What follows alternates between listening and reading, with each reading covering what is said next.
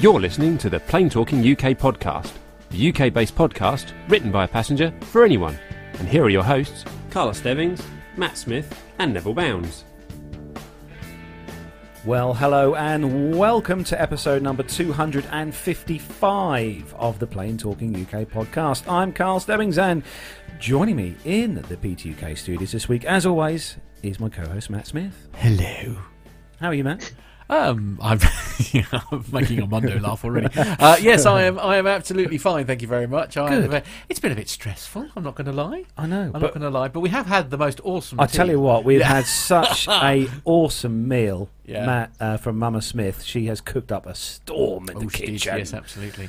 So we had. Yeah. Uh, oh, I'm trying to quit your stuff now. Actually, Yeah, it was. It was a the, steak the and ale dessert, pie. the dessert was, was, just oh, was destroyed me. Yeah. Yeah. Right. Oh, but enough about talk that. about food. Right. Yeah. We'll Also- get, we'll, we'll get emails. Don't, don't, don't talk about food. Also joining us this week, he's back. He's our other awesome co-host of the show, and uh, he's the one who knows everything there is to know about the grey stuff. It's Armando.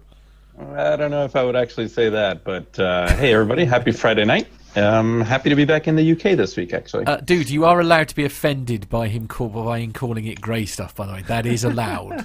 It's grey though. It is grey. it's not. I don't know that I would want to break tradition, so Right. we'll, we'll go with it. Okay. yes, you'll get e- emails from Captain Al if you if you change the name. I suspect. Yeah. How are things with you, Armando? You've obviously you, you've been on location for a little while, but you are back in the UK.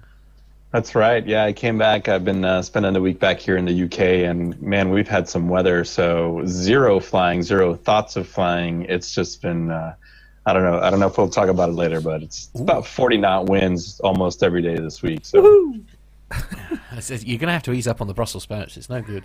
Uh, I say that, that's that's nothing. That's nothing for a one seven two or one fifty. Like, right. if if you say so. if you like flying backwards. Right. Okay. Good. Yeah. yeah. So, also joining us, you may have seen uh, on my camera sitting beside me uh, here, to my left, or it's probably to the right as you're looking at the screen. Yeah. Uh, he's he's well, he's, just, he's definitely come a, he's come a long way in more Yeah. ways than one because he's come a long way in regards to flying, but he's also come a long way in regards to distance to join us all the way here in the PTUK studios this week. It's Stephen Ivy. Hello, everybody. Oh, hello. I broke something. Hang on. Uh, we need to bring your microphone Oh, a we bit need to bring the microphone we bit should have tested this before we started, Right. really, shouldn't we? Sorry. ever, ever the professional. Okay, try that again. There you go. Try that now. Is that better? That's much There better. we. Thank you very much. Yes, we can hear you now. and Sorry. uh, how, how are you, Stephen? Uh, I, I'm doing great. Doing Yeah. great. Just a little tired uh, from all the traveling and everything, and uh, recovering from walking around from Rome. I did something to my ankle, so that's been Oh, okay. very enjoyable. But other than that, I've been doing great. So you're doing a bit of a European kind of tour as such? tour, you know? vacation, something Yeah. like that. I, I managed a week off and um, it wanted to uh, go to Rome, so I decided I was going to go there and uh, also take the time to come up here and visit you guys here in uh, the UK. And I can't believe I tell you, I was talking to Armando on the way here because I picked Armando up in the, of course, TriStar van. And, Armando? Oh, sorry, sorry, Stephen. sorry, Stephen, in the TriStar van. The look of And- panic on, on Armando's face there for a minute. It's like, I haven't been in I- the TriStar. man. Well, actually, on? actually, this is a shock for Armando because he's obviously used to this part of the UK, but you're not used to this part of the UK. I- and we, as you know, we live in the. Well, Arse, arse end of nowhere. Arse end of nowhere. Yeah, yeah, absolutely. uh, so, what are your views on the East Anglia region? It's very scenic. Very scenic. very scenic. Very, very mid- Midwest. Oh. Fields everywhere, nice shrubbery. Everyone's driving on the wrong side of the road. Uh, now, now, look at it now. Ooh, I don't know. What, what are your what are you thoughts? Uh, your thoughts on this, Armando? Are we on the wrong side of the road?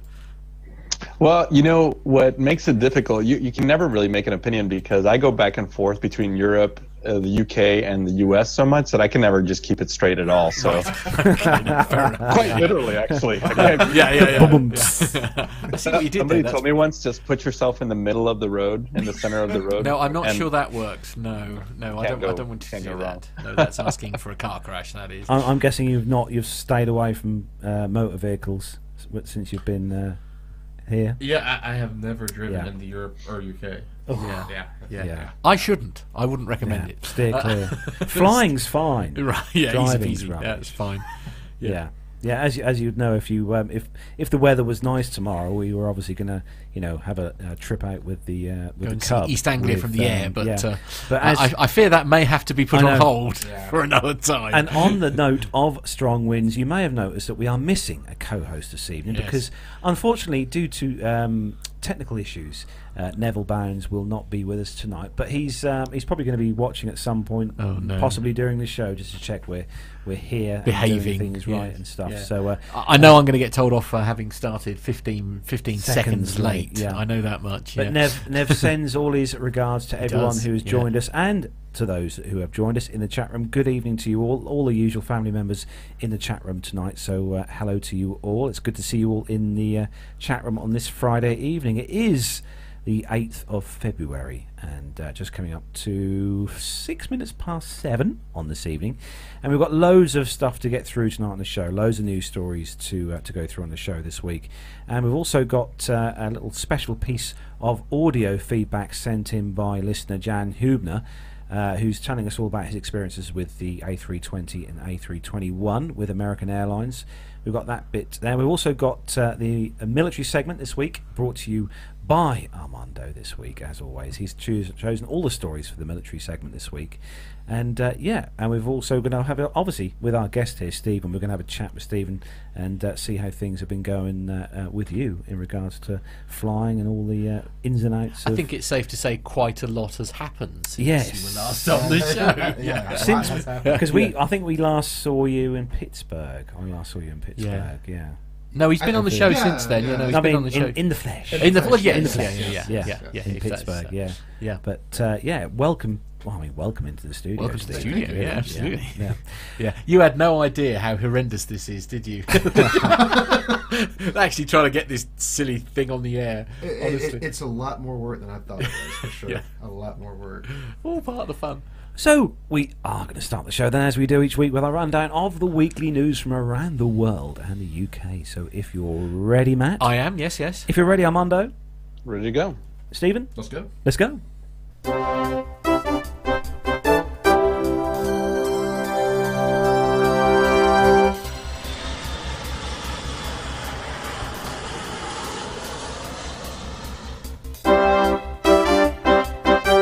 So, kicking off this week's first news story, this one is on the independent.co.uk. And uh, unfortunately, it's about an airline that we all know and love here in the UK, and I think it's pretty uh, well known in Europe. It's Thomas Cook. And uh, Thomas Cook puts their in house airline up for sale after increased losses.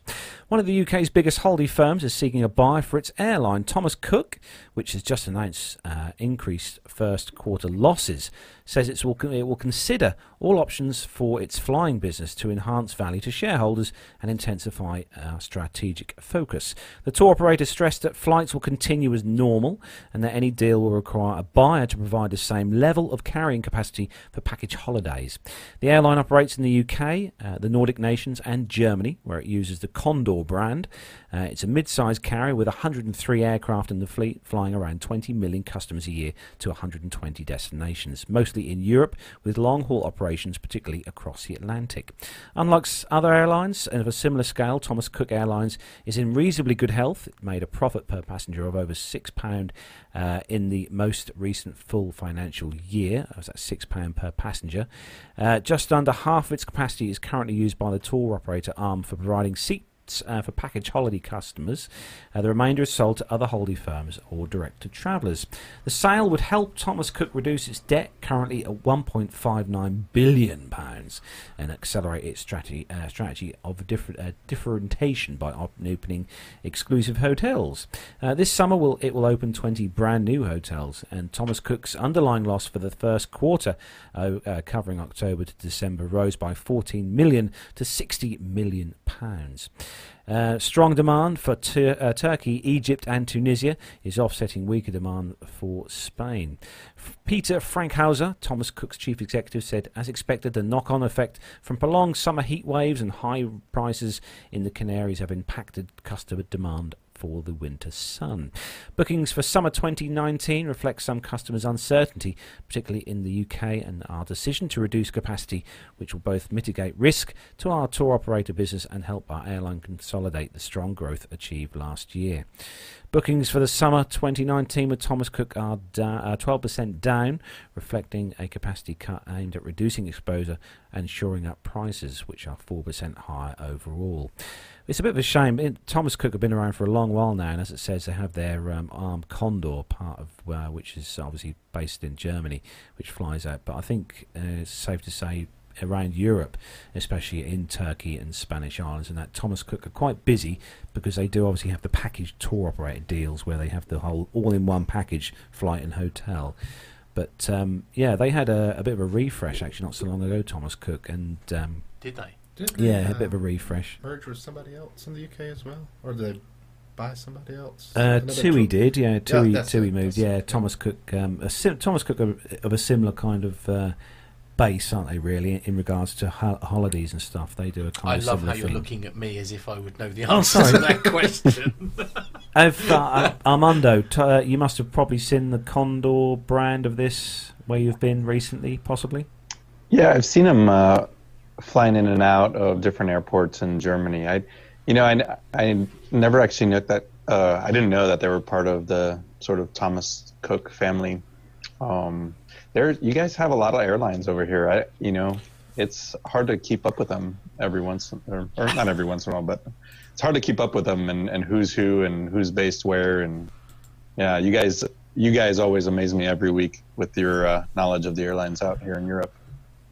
Yeah, Yeah, it's, it's weird, isn't it? I suppose we're, we're such a so even here in the UK. You think how many airlines fly into and out of here? I mean, re- really, I mean, it, Mm. it's a we ought to be small fry in comparison to to, to the US. to the US, but uh, and yet we seem to have more low cost carriers than than than anyone. Or uh, let, let me I mean- rephrase that: we have access, perhaps, to more Choices, yeah. Choices. Yeah, Uh, We- we have a lot of airlines in the U.S., but as Stephen can, you know, probably attest to it, they're usually flying on some under somebody else's, you know, Umbrella. umbrella. Yeah, Yeah. a lot of sub carriers. Yeah. Oh dear. So moving on to the next story, and uh, the next story is for you, Matt, and uh, it's one of those stories where, well, Ryanair have kind of um, they don't like, like they just don't want to let the customers go.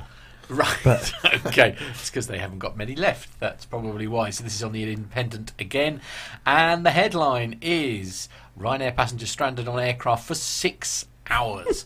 Almost 190 Ryanair passengers was left stranded on the tarmac in Prague uh, with no food or water due to bad weather. Flight FR 2767 from Prague to Madrid was grounded on the morning of the 3rd of February with 189 passengers on board, reports The Sun. Uh, it, see, this is this is a phenomenon that, that really annoys me. So, sorry, it's like you know, February with 189 passengers on board reports the Sun newspaper. I'm reading this on the Independent. Hmm. No, just me. Okay, a snowstorm in Prague was causing delays, with Prague Airport warning that some flights will be affected by bad weather conditions. Passengers on board the aircraft were kept on the tarmac for around about six hours, local media reported. One passenger wrote on Twitter that they had been kidnapped on board for almost seven hours. According to local media, the passengers spent the night at an airport hotel and were due to depart early the next morning. But one passenger tweeted a video of the plane still on the tarmac at 10:44 a.m. Another tweeted a photo of staff clearing the snow from the plane's engine. That's always a comforting sight. Uh, and uh, a statement from Ryanair said that snow at Prague Airport and slow airport de-icing services caused a number of delays on Sunday, the 3rd of February, including this flight to Madrid. Crew opened the bars on board and served refreshments, but the flight was regrettably cancelled as the crew went out of hours. All customers were provided with hotel accommodation and boarded a replacement flight, which departed to Madrid the following day. We sincerely apologise to all affected customers. The affected passengers finally touched down in Madrid more than 24 hours after they were due to arrive. This morning, Ryanair announced that one in 10 flights were delayed in January, a slight dip from January 2018. I can't help but feel, perhaps I'm uh, in the minority here, but I can't help but feel this is a bit of a non-story. Oh no, it's definitely a story. But I was, what I was going to say, Stephen. I, I mean, you know, you fly commercially passengers in the US, and I'm pretty sure that given the choice to fly an aircraft with its wings covered in ice and snow, or an aircraft that had been de-iced, I'm guessing you're going to want to fly an aircraft with no ice on the wings I, I would and snow. most definitely prefer the one without any ice or snow on the wings. Um, it's generally not a good thing. You definitely can't lift off the Yeah. ground with that on the Right, wings. It's very heavy. Yeah, it's yes. very heavy. Um, I, I know the other week I was coming back from Chicago and it took us four hours to de-ice just because of the weather. Because you know they had that tropical, uh, not tropical vortex, polar vortex, Polar Polar vortex. vortex. and, and, you Very know, similar. and they couldn't de-ice the plane quick enough because it was just refreezing. freezing as fast as it wow. Yeah, Gosh. very bad. I mean, to be fair, there, there'd be worse, could be worse places you could be stranded for six hours. I mean, they could have been sat on the tarmac outside the aircraft. Um, you know, Well, there is in, in the Yeah, snow. That's very true. That, that, that there is that to it. Would have made for good snowball fights and stuff, I suppose. But, But- um, Do, do they not have the same rule over here where you can only be on the aircraft for, for up to three hours before you have to be allowed to get back off? You know, like they do in the States? I don't think we have that here, actually. Armando? Yeah, so I, I think it depends per country, right? So if this was in Prague, I don't. The, the, uh, often these airports, especially the Ryanair and some of the low cost carriers that they go to, there's only going to be about three gates, and if there's already a bunch of people backed up in there, they've already cleared customs, they they have to make a decision whether to, you know, send them back inside, um, or keep them out on the on the airplane because inside is full. So I don't I don't think a lot of these countries have the the same rules that we do in the U.S. Uh, Stephen. Okay. Yeah, it definitely sounds a lot more complicated than in the states for sure. Yeah, it's unfortunate that this is a Ryanair story. I think it just happened to happen to, To, Ryanair. to, uh, Yeah, yeah, to to that. one of Nothing to do with. Ryanair. Yeah. It's just the snow and the airplanes. Just, Well, that, that's kind of where I was going really when, when I'm sort of suggesting that it's a bit of a non-story. Do you know what I mean? I, I, Yeah. it's, I mean, it's just it's essentially, um, you know, it's a story that was printed originally by the Sun and picked up by the Independent. I think they're quoting the Sun because if there is in, Yeah. in, any inaccuracy, then they'll go after the Sun rather than the Independent. It's a bit of a cop out. I'm not going to lie. Um, I don't know. Is, it- is it just me that finds Just it's trying to yeah. rip some dirt on Ryanair. Yeah, absolutely, and it's got nothing to do with with them at all. So, moving on to the next story, and because Nev's uh, unfortunately not here, I'm going to um, I'm going to step in and, and take over Get for you. Nev. I know, Yeah. try and give some some support Some- to the BA. Right. So the next story on uh, Just because you're flying with them in I November, honestly. know. the next story on the independent.co.uk, blimey, they're getting a good hammer in this week, is uh, a BA story, obviously, and it's British Airways terminal at uh, New York JFK Airport to close. Oh dear. Oh, So British Airways is to leave its own terminal at New York JFK Airport and move in with its alliance partner, American Airlines. The move from Terminal 7 to Terminal 8 will take place in 2022. BA is the only non-US airline to have a terminal at New York's premier airport. It uh, has occupied uh, Terminal 7 for decades, including through the Concorde era. It is the main tenant but shares the terminal with its sister airline Iberia and eight other airlines. The move to Terminal 8 will allow Terminal 7 to be demolished to Ooh. accommodate a much expanded presence for the hometown airline JetBlue. BA and the airport owner, the Port Authority of New York and New Jersey, are investing 250 million pounds to uh, recreate and customize uh, Terminal 8 with additional stands, improved baggage systems, and new lounges. Yet British Airways is to pump another £52 million into the existing facility to see it through the next three years to provide brand new lounges for First and Club World customers and an upgraded customer experience for all customers, including Neville Bounds. BA's chairman and chief executive Right. Alex Cruz said that we look forward to working with the Port Authority and American Airlines to continue building a world-class transatlantic travel experience in our new home from 2022. The move will make uh, connections easier between BA's transatlantic services and American Airlines domestic links. Some business passengers will welcome the move because it will allow them to switch easily between BA and American Airlines without changing terminals.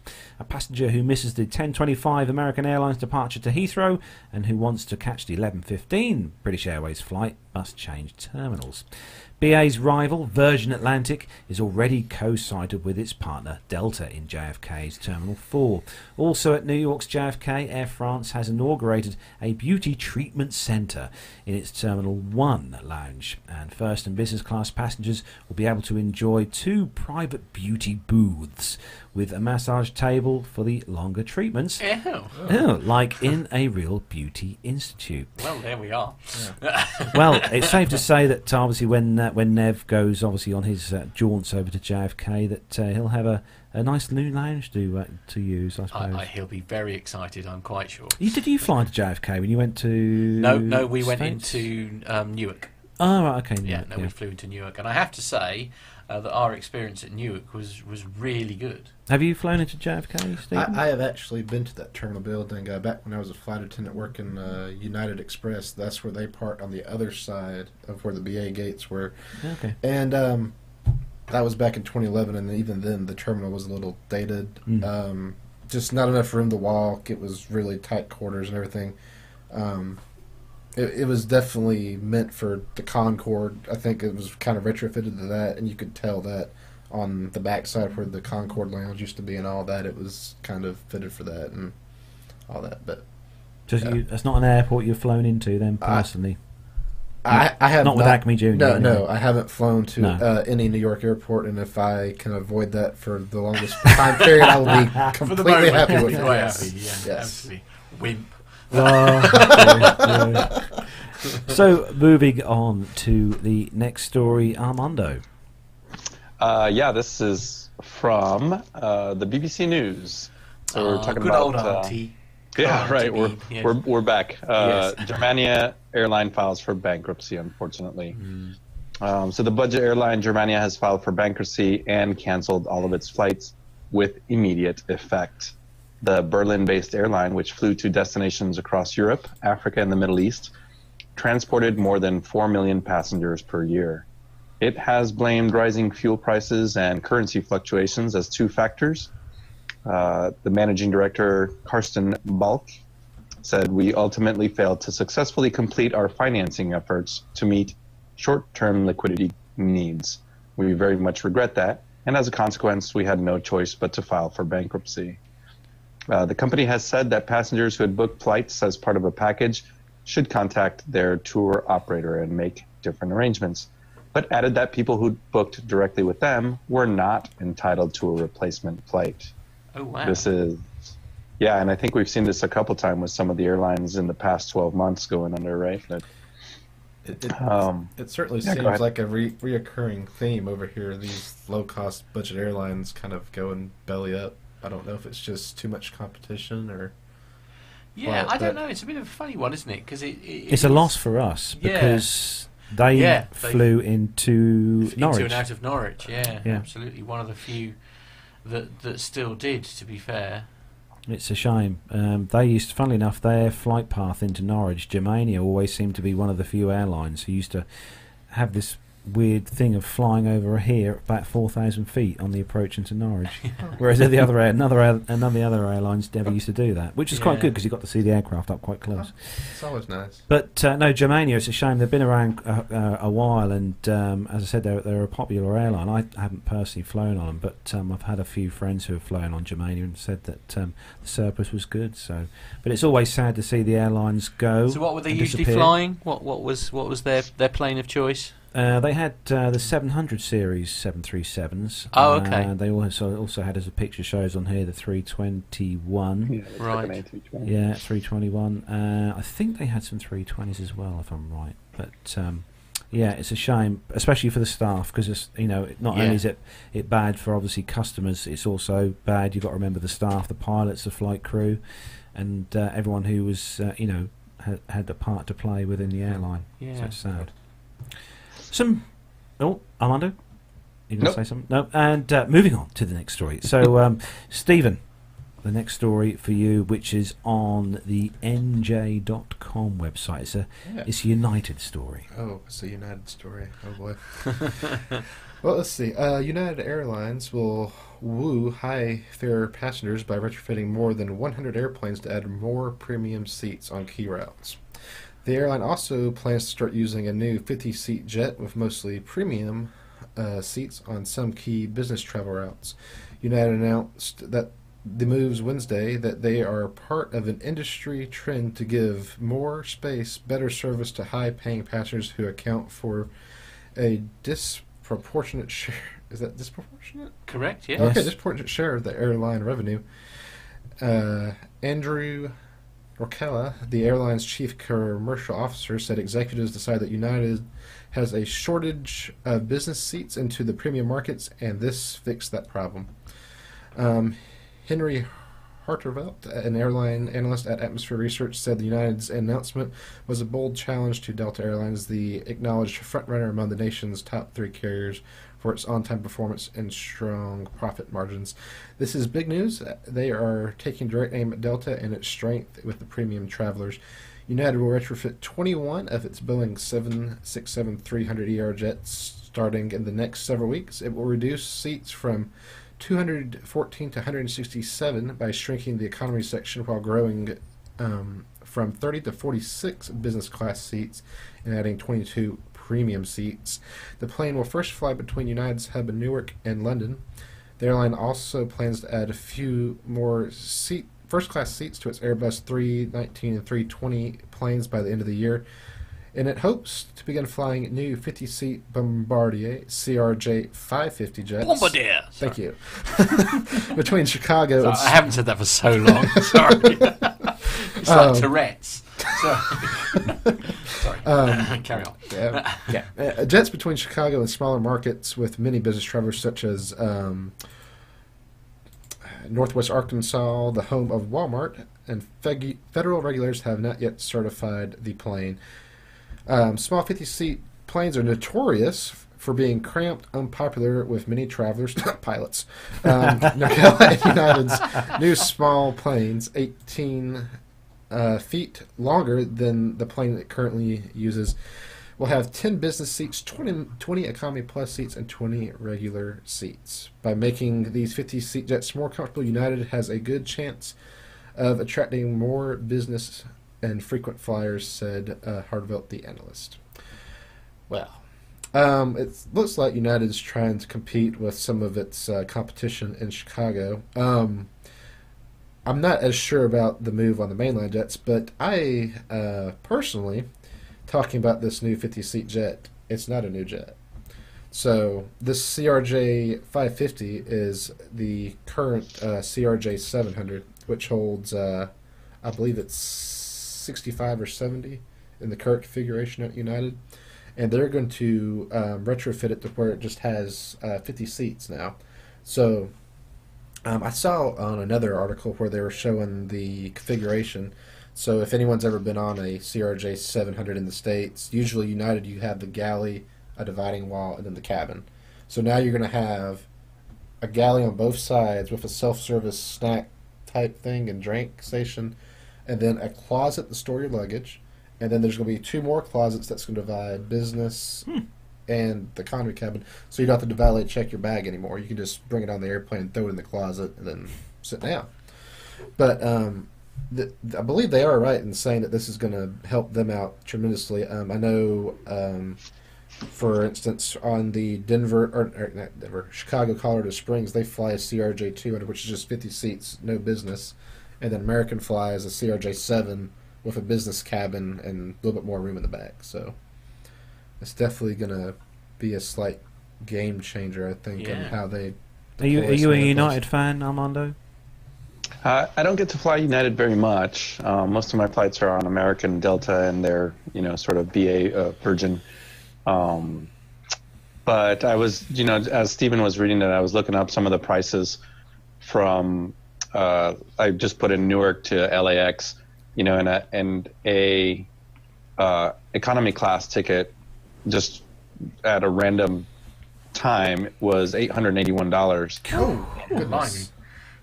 But Ouch. Wow. a premier class ticket was uh, seventeen hundred dollars for the same time at the same flight. So you can see, you know, when the airlines are looking at how many seats in each class are we going to put in, they're they're doing that math. You know, that passenger seat miles. They're they're doing that math as to what's going to be the most uh, profitable for them. And if, if it means taking out three rows of economy and putting in more premium, businesses will pay will pay it. Yeah. Most of us won't, but a but a company will. I mean, Um, you guys, you guys will know better than what we do here in the UK. But is in the UK we've got a lot of airlines, as we said earlier, all competing with lowering prices, lower prices, and trying to beat each other. In the US, do you find there is a big difference between airline A and airline B with price, or are the prices all pretty much the same? I, would say they're almost identical on certain routes. I, th- I think you it's a little bit location bias too. I know um, I live in Atlanta, so you know you're going to fly Delta anywhere because that's you know all there is. But if you are looking at like competing markets like going Atlanta to Chicago, um, you can see the prices there may be one or two dollar difference between them. But if you're, for instance, going to go Atlanta to somewhere in uh, the South where um, it's a direct flight, it could be um, upwards of three hundred dollars more, or you can pay two hundred dollars less and Wow. then go through Charlotte or Chicago to go to the same place.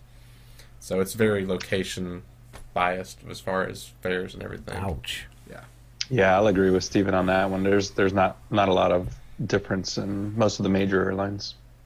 Because, like I say, in the UK, we you know you've got the choice with like the low cost cats such as EasyJet, Ryanair that we we talk about all the time, and and Jet Two, another another big carrier here in the UK, and the prices do fluctuate a lot between them. You you can save yourself 100, 200 pounds on the same route with a different airline. But I think a lot of your they're competing on like these short international Mm. markets. Y'all don't have like a domestic market per se because I mean you're not going to fly London to Birmingham or London to Liverpool because you could take the train and it's so much cheaper, right? Well, uh, actually, it is cheaper sometimes. Believe it or not, to fly. Yeah. Really? I kid you Yeah. not. Oh, Some of the flight prices now in the UK, if you search to go from, you know, we're in the east, east, east of England here, but if we go to London Stansted, which is only an hour and a half's drive from here, as you as you know, um, you know, you can. Sometimes it's cheaper to, to drive to Stansted and get a flight from Stansted to London uh, to Edinburgh, Scotland. Oh, yes. It's cheaper to get a flight than it is to drive or get a train. Oh, okay. There was a sto- there was a story not that long ago, if my memory serves, where it was actually I think um, somebody wanted to go. Um, Oh, that was. oh, was it? Was it? So they wanted to go, and it was it was a crazy. It was something like wanting to go to Edinburgh, and they lived down south Down or something south, silly, yeah. and it was actually cheaper for them to go via somewhere stupid like Rome Yeah, or yeah, something like it, that. It was actually cheaper to Yeah. fly than it was to get on the train and go to go to Edinburgh. Uh, that is the that is the frankly that is the problem here in the UK. I mean, it, Yeah. it is the you know the. And I think that's the beauty with the with websites like Skyscanner, Mm-hmm. you know, where you can type in. I mean, there's other websites, but Skyscanner is the one I normally look at. Uh, you can go on, type a, a destination, location, and, and to fly from at a time, and it will give you bombard you with a choice Mm. of prices with various airlines. Yeah. Yeah, I don't want to belabor this story too much longer, but this is this kind of goes back to the last story about the JFK terminal and uh, BA and American Airlines. So if there's not much price difference, I I despise connecting at JFK, but if I know that I have an easier connect, so they you know in that article there was they talk about Delta and Virgin, that that is a terrible. You need three hours to move terminals if you're going into a uh, you know a regional airline after that. Is that is that just because of the size of the airport, or No, it, no, it's it. Well, sometimes it is the size of the airport, but it, specifically in JFK, you have to switch terminals, which it means you have to leave the terminal, go back through security, come back in, um, and you have to take a, a bus anyways between two, two different parts in that terminal. So, if there's not much of a price difference, I'm gonna I'm gonna go with something like an airline that has an easier connection to make my trip a little bit easier. Um, so Yeah. yeah, those, those little things like the terminal upgrades and, and you know getting co-located with your code share, uh, I think it d- does make a difference for a lot of people. Yeah. And we're going to welcome into the chat room a name I haven't seen before, Matt. Aspire Pilot. Not seen that name in the chat room. So, hello, Aspire Pilot. Uh, pilot. Uh, Yeah. where, whereabouts are you in the world? that's the we, we do worst. Somerset accent I've ever heard in my Oh, entire life. well. What was that all about? I don't know. it's that meal. I'm, I'm, eh, the, the steak and ale pie that we had for tea tonight had so much ale in it. It was, right. you know, Okay, that's it. Yeah. Yeah. yeah. Can't drive home. can't drive home. No. So moving on to the next story, and this one is on ttgmedia.com. And I'm sorry. What? Uh, what is that? uh, it's a website that I go to for all our stories. Is it? And right. the oh, it makes it headline- change from the Independent. I'll give you Oh, I that. know. And the headline, uh, well, it's the B word. EasyJet reveals full extent of Brexit Oh, preparations. Dun, dun, This is not fair, honestly. So EasyJet has revealed the full extent of its efforts to ensure it's able to continue flying to and from the EU after Brexit, and the in the event of a no-deal Brexit. Blimey, we've heard about this for the last God knows how long. I wish I'd just get pull the fingers out and do something.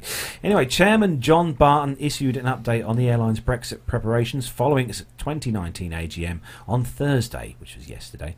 Uh, Barton said while EasyJet was confident a reciprocal E- uh, UK EU right to fly arrangement would emerge should the UK leave the Union without a deal, it was prudent the airline continued to establish itself in Europe.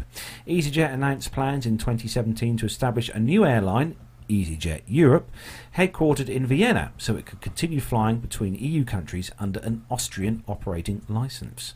It's also been pursuing a, a majority EU ownership, a requirement to continue flying in Europe post Brexit. Barton on Thursday revealed EasyJet had so far re registered more than a thousand pilots, 3,300 cabin crew, and 133 aircraft in Austria. Other preparations uh, include further increasing its EU ownership to 49%, just shy of the 50% uh, pl- uh, one share to requirement to continue operations in Europe post Brexit, and setting up a new spare parts hub in the EU to limit exposure to any logistical supply chain risks between the EU, EU and the UK, which is fairly obvious because most of EasyJet's fleet, well, they are all Airbus, and Airbus is built in France, so yeah, it's always good. He also confirmed EasyJet's Austrian operation had been ring fenced to ensure there is no reliance on existing EU traffic rights by the UK airline. While we're operationally well prepared as we get closer to Brexit, we remain focused on the broader uh, external risks that could emerge, in particular in the event of a no-deal Brexit, said Barton. These risks, uh, risks may be sector and or non-sector specific, and their impact is by definition less certain. This would include any impact on co- uh, consumer confidence or the potential cost and operational impacts arising from increased friction in travel between the EU and the UK. I know who Aspire Pilot is, by the way. Oh, do you? Yeah, I do. He's been in this very studio. Oh, has he? Yeah. Oh, It's Ben. it's Ben. oh, Rourke. Ben Rourke. Yeah. absolutely. Hello, Ben. Sorry. Uh, EasyJet uh, also recorded uh, passenger numbers in 2018 of 88.5 million, up 10.2% on 2017's figures. So it's uh, safe to say that uh, EasyJet are definitely putting things in place to protect themselves mm. from the. I have B a question word. actually for our because we obviously we're very lucky. We have two uh, very proud Americans at uh, either side. Uh, Do you like Brexit? Yeah, no, no, no, no, no, no, no, But the, the question I was going to ask actually, I, yeah, are you are you guys literally laughing at us? wi- Over all this, I mean, this must. I mean, are you even vaguely? I mean, uh, we feel like it's a really big thing, and it, it, obviously here it's massive news, like continuously. I mean, I can't remember there ever being a day where the Brexit wasn't like part of the rolling news program. I mean, are, are you even aware of it in the states? Really? I mean, Um, hmm. Do me, do me do the sound effects. right? Okay. Right. Okay. You're right. Yeah. I think so. I think people. I, I think people are aware of it. I, I think if you live in the U.S., um, unless you're involved in business, right? Because it's gonna. Brexit is gonna affect trade and it's gonna affect Yeah. the economy. So I, I think if you're in that industry, or you know, an industry that may be affected by it in the U.S., I, I think you're probably very much in tune with what's going on Right. you know I, I think for me living here in the uk um, while it may not affect me directly i know you guys right so i have a lot of friends here in the uk i have a lot of friends uh, in europe so you know when, when captain al was talking about getting his license his Yeah. commercial pilot's license re-registered in a different country Yeah. you know that's when I sort of pay attention to it. Is how is it going to Yeah, affect the how people around me? affect you? Yeah, absolutely. It's. Uh, I mean, don't, you know. You should see the comments in the chat room. yeah, now. no, I can't read any of them So out good. because it is just not allowed. But uh, yeah, I, I, I, actually, Micah makes a very good point. Our main man, Micah, he says that we uh, we are not laughing about Brexit. Looks at our crazy politics. At least your government has not closed recently in the UK. Well, there is that, I suppose. I Yeah. mean, it might as well be closed. Let's be honest. But uh, yeah, I don't, I don't know. I mean, I, I, I guess I, I'm just intrigued to, to, to know sort of because I, I feel like it's this. It, you know, it's it's it's the continuous elephant in the room. Certainly, as far as as as us UKites are concerned, and I, I don't know. I just I just sort of feel like perhaps we're being, you know, not not laughed at, but it, I mean, I think it's safe to say it's not going smoothly. Oh, God. You're, you're definitely not I getting think laughed my at as uh, much my we lovely are. bride in the chat room, you know, kind of put it mildly to say, ah, we've got we've got our own situations going on in the U.S. I don't know that we're Absolutely. anybody to laugh at somebody else. Yeah, absolutely. Yeah. Anyway. Well, uh, you know, but say say, say what you like about that particular situation. I mean, in some respects, you've almost got to admire the fact that, you know, in his manifestos, he said that these things were going to happen, and everybody suddenly really supplies because for the very first time ever, a politician is actually doing what he said he was going to do, whether you agree with Oh. it or not. I mean, you can't help but feel. So anyway, sorry, we're, enough politics. moving on. Moving on. Move, we've got, we must move on, Matt. We must move on because Okay, the next story's yours. Oh, is it? Oh, I haven't, And, I haven't uh, brought it out. I've been too busy know, talking about and, my and the, favourite the subject. next story um, for Matt uh, is is, uh, is is on the European Cleaning Journal.com, and uh, a special one. This the is what now? a special one. This is, and uh, we're dedicating. Where dedicating on earth did you find it? It's I know. ECJ again. we're dedicating this story uh, especially to Nev because it's a BA story. But this, I have to say, Matt, this story is filthy. Right. Okay. Uh, here we go, everyone. Uh, this is on the European Cleaning Journal. Ladies and gentlemen, obviously a, a hive of uh, Aviation. aviation-related content. Uh, the headline is British Airways cuts turnaround times by skimping on cleaning. So this was released on the 7th of February 2019. British Airways has been testing a new way of reducing turnaround times by avoiding carrying out a full aircraft clean between flights. Works for Ryanair. Uh, sorry. Uh, the system was trialled over a period of four days on flights from London Heathrow to Dublin. Well, that's hardly fair. It's like the shortest flight that they can do. Uh, while any rubbish uh, found in seat pockets and in overhead lockers was removed by the usual cabin staff, uh, no extra cleaning tasks were carried out either in the cabins or in the lavatories. Oh, I'm not sure about that. Oh, no, no, no, no. Uh, the cabin was then given a quality check by a senior manager before passengers were allowed to board, with a cleaning crew standing by in case the aircraft was deemed not up to standard. So you're still paying them because they're on standby. Anyway, the trial formed part of an effort by British Airways to look at ways of minimising turnaround times in cases where airlines face severe disruptions, such as uh, during extreme weather conditions. It is believed that cutting down turnaround times could allow aircraft to make up for lost time and avoid delays in arrival at the destination. BA claims to have received no customer complaints concerning cleanliness following the trial, but union officials that the move could lead to BA managers expecting cabin crew to clean the aircraft in place of cleaners in future. There are also fears that security could be compromised if cleaners are not required to perform a thorough cabin check. Hmm. Now, I'm not sure about that bit because actually, to be fair, and I, and I use, eh, well, initially in jest, but actually I use Ryanair as an example of this. Um, you know, I suppose it because in most cases, it, it, I think you'll probably find that you know uh, your average plane will do probably no more than three or four sectors before it goes back to to base to have essentially a major overnight clean anyway when it when it's doing uh, you know sort of short haul sectors. I don't know if this is as big a. I mean, all right, yes, I'd quite like somebody to maybe wipe a loose seat, um, but uh, I don't know if this is as big a deal as.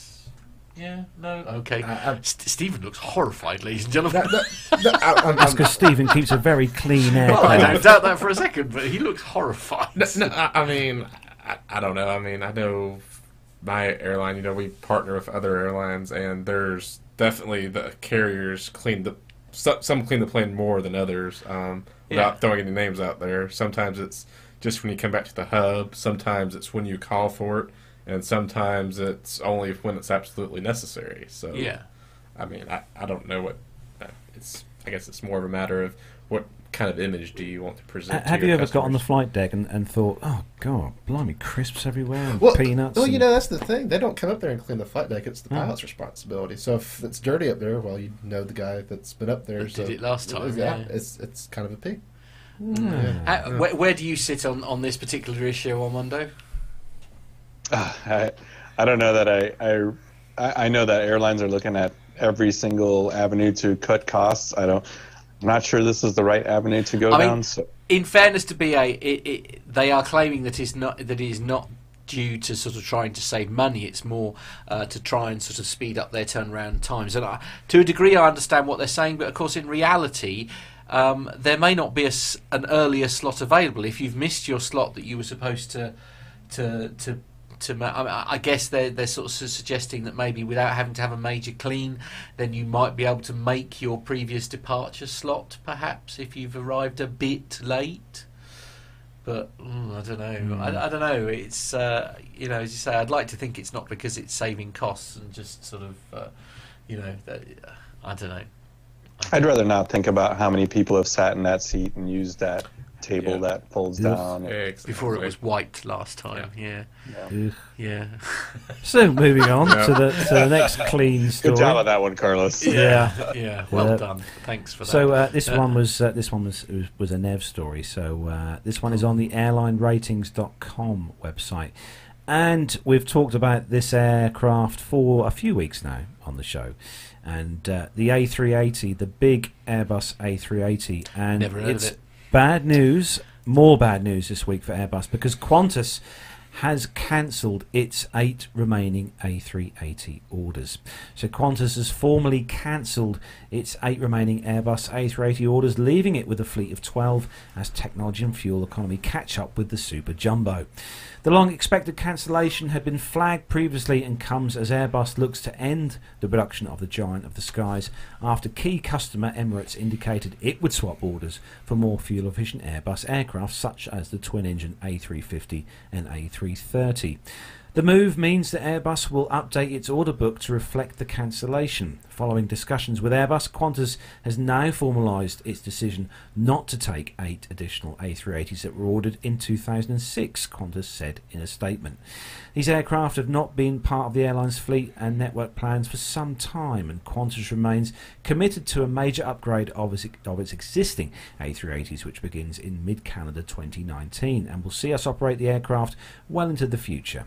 In the long term, Qantas is expected to replace the A380 and the Boeing 747 with a mixture of 787s and either the Boeing 777X or the A350. Another 747 will leave uh, the fleet this month of Qantas, leaving it with nine in the fleet, and the last aircraft is scheduled to leave in 2020. The problem for the A380 is that technology has flown past it, and while the passengers love the aircraft, its accountants don't. Possibly that is the simplest explanation as to why the A380 Super Jumbo appears to be struggling to stay in production. Only one airline, Emirates, has really made the aircraft work the way its build is intended, with flash bars and showers. And the interior has been driven by one man, Emirates President Sir Tim Clark, whose vision of mass travel has propelled Emirates to one of the world's largest international carriers. But technology has left the A380 behind, and changing traffic patterns have also thrown out the business case of the giant hubs. Since the A380 was designed the, in the late 1990s, the lighter all composite aircraft have emerged like the 787, the A350 that burn 34% less fuel per passenger. The A380's engines have been leapfrogged twice, and the new 777X to be rolled out shortly will burn around 40% less fuel per passenger because of its new generation General Electric engine, the GE9X. Now, have you flown the 380? I have not Stephen? been on the 380 or the No? 74. No, it's um, Uh, Lane Street says in the chat room, "Long live the Queen." That's what. yeah, it's the Yeah, 747. the seven four seven. I Yeah, it's sort of a bit of a shame. I think it's safe to say there's a uh, uh, there's somebody in the chat room who's definitely got a man crush on one of our um, guests. Oh, no. Yeah, uh, but, but Pilot Pip seems to be having a, a moment uh, with to himself. Oh, really? Okay. See, I told you, you're famous now. Yeah, Stephen. absolutely. That's it. Yeah, yeah. He got all, he got a little bit excited. Yeah. what, what, do you, what, what do you think, Armando, about this the whole ever good, ever decreasing A380 issue? Yeah, I think uh, I think it's a well written article, and that it, you know it's kind of restating everything that everybody already knows in the industry that you gotta you gotta be more efficient. You got to reduce those uh, operating costs and these uh, these airplanes they mentioned the A350, the 777X, and the 787. I, it's going to be hard to compete with them. So It's a shame. And uh, I think it hurts it too. It's it doesn't have a large cargo capacity when you start loading up all the passengers. If I understand that right, so Yeah, you can't true. you can't compensate your you know or revenue or whatever with the additional cargo because you've got so many people on board. Maybe if you took out a shower, you could throw in a Ferrari or something on board. Yeah, I don't know. that, that that is a, an option certainly. yeah. Yeah, absolutely. it, it always surprised me why Airbus never went down the cargo avenue with this aircraft. You know, like uh, Are there any A380? Are there any A380 cargo? No. But- No. Boeing done it with the 74. You've obviously got the 747 cargo. But So what's the the Beluga based off of then? Because I thought the it was three- Beluga is based on the three. The new one's based on the 330. Oh, okay. okay. Yeah, and the older Beluga was based on the, The 300. 300. Yeah, three- yeah, yeah. so- okay. yeah.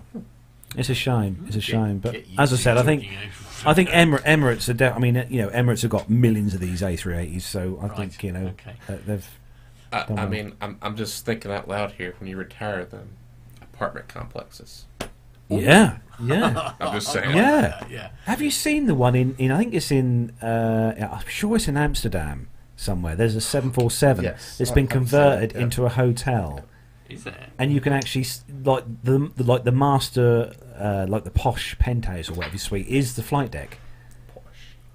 you know and it's Uh, uh. you can actually sleep you know in on the flight deck it's, it's yeah, there was a there was another article uh, this week that I saw. I don't think we're uh, going to talk about it, but it was a 747 that was getting moved into um, uh, in front of one of the the hotels, and I can't remember what country that was in, but I, I remember seeing that that story this week. So, um, yeah, I guess repurpose them as, as, As I think hotels. apartment complexes is, is a great idea. so moving on to the next story Armando this uh, this one is a chilly story for you but uh, I love this airline Chili stuff. I think I'm dressed appropriately for this story, but uh, I actually love this one. It's from the USA Today. It's uh, Alaska Airlines puts Captain Marvel on one of its Boeing 737s. Um, Alaska Airlines has added the icon- uh, the comic themed special livery in advance of the new Captain Marvel movie, which is set to debut on March 8th. The special special edition paint scheme was unveiled Tuesday at Alaska Airlines hub in Seattle.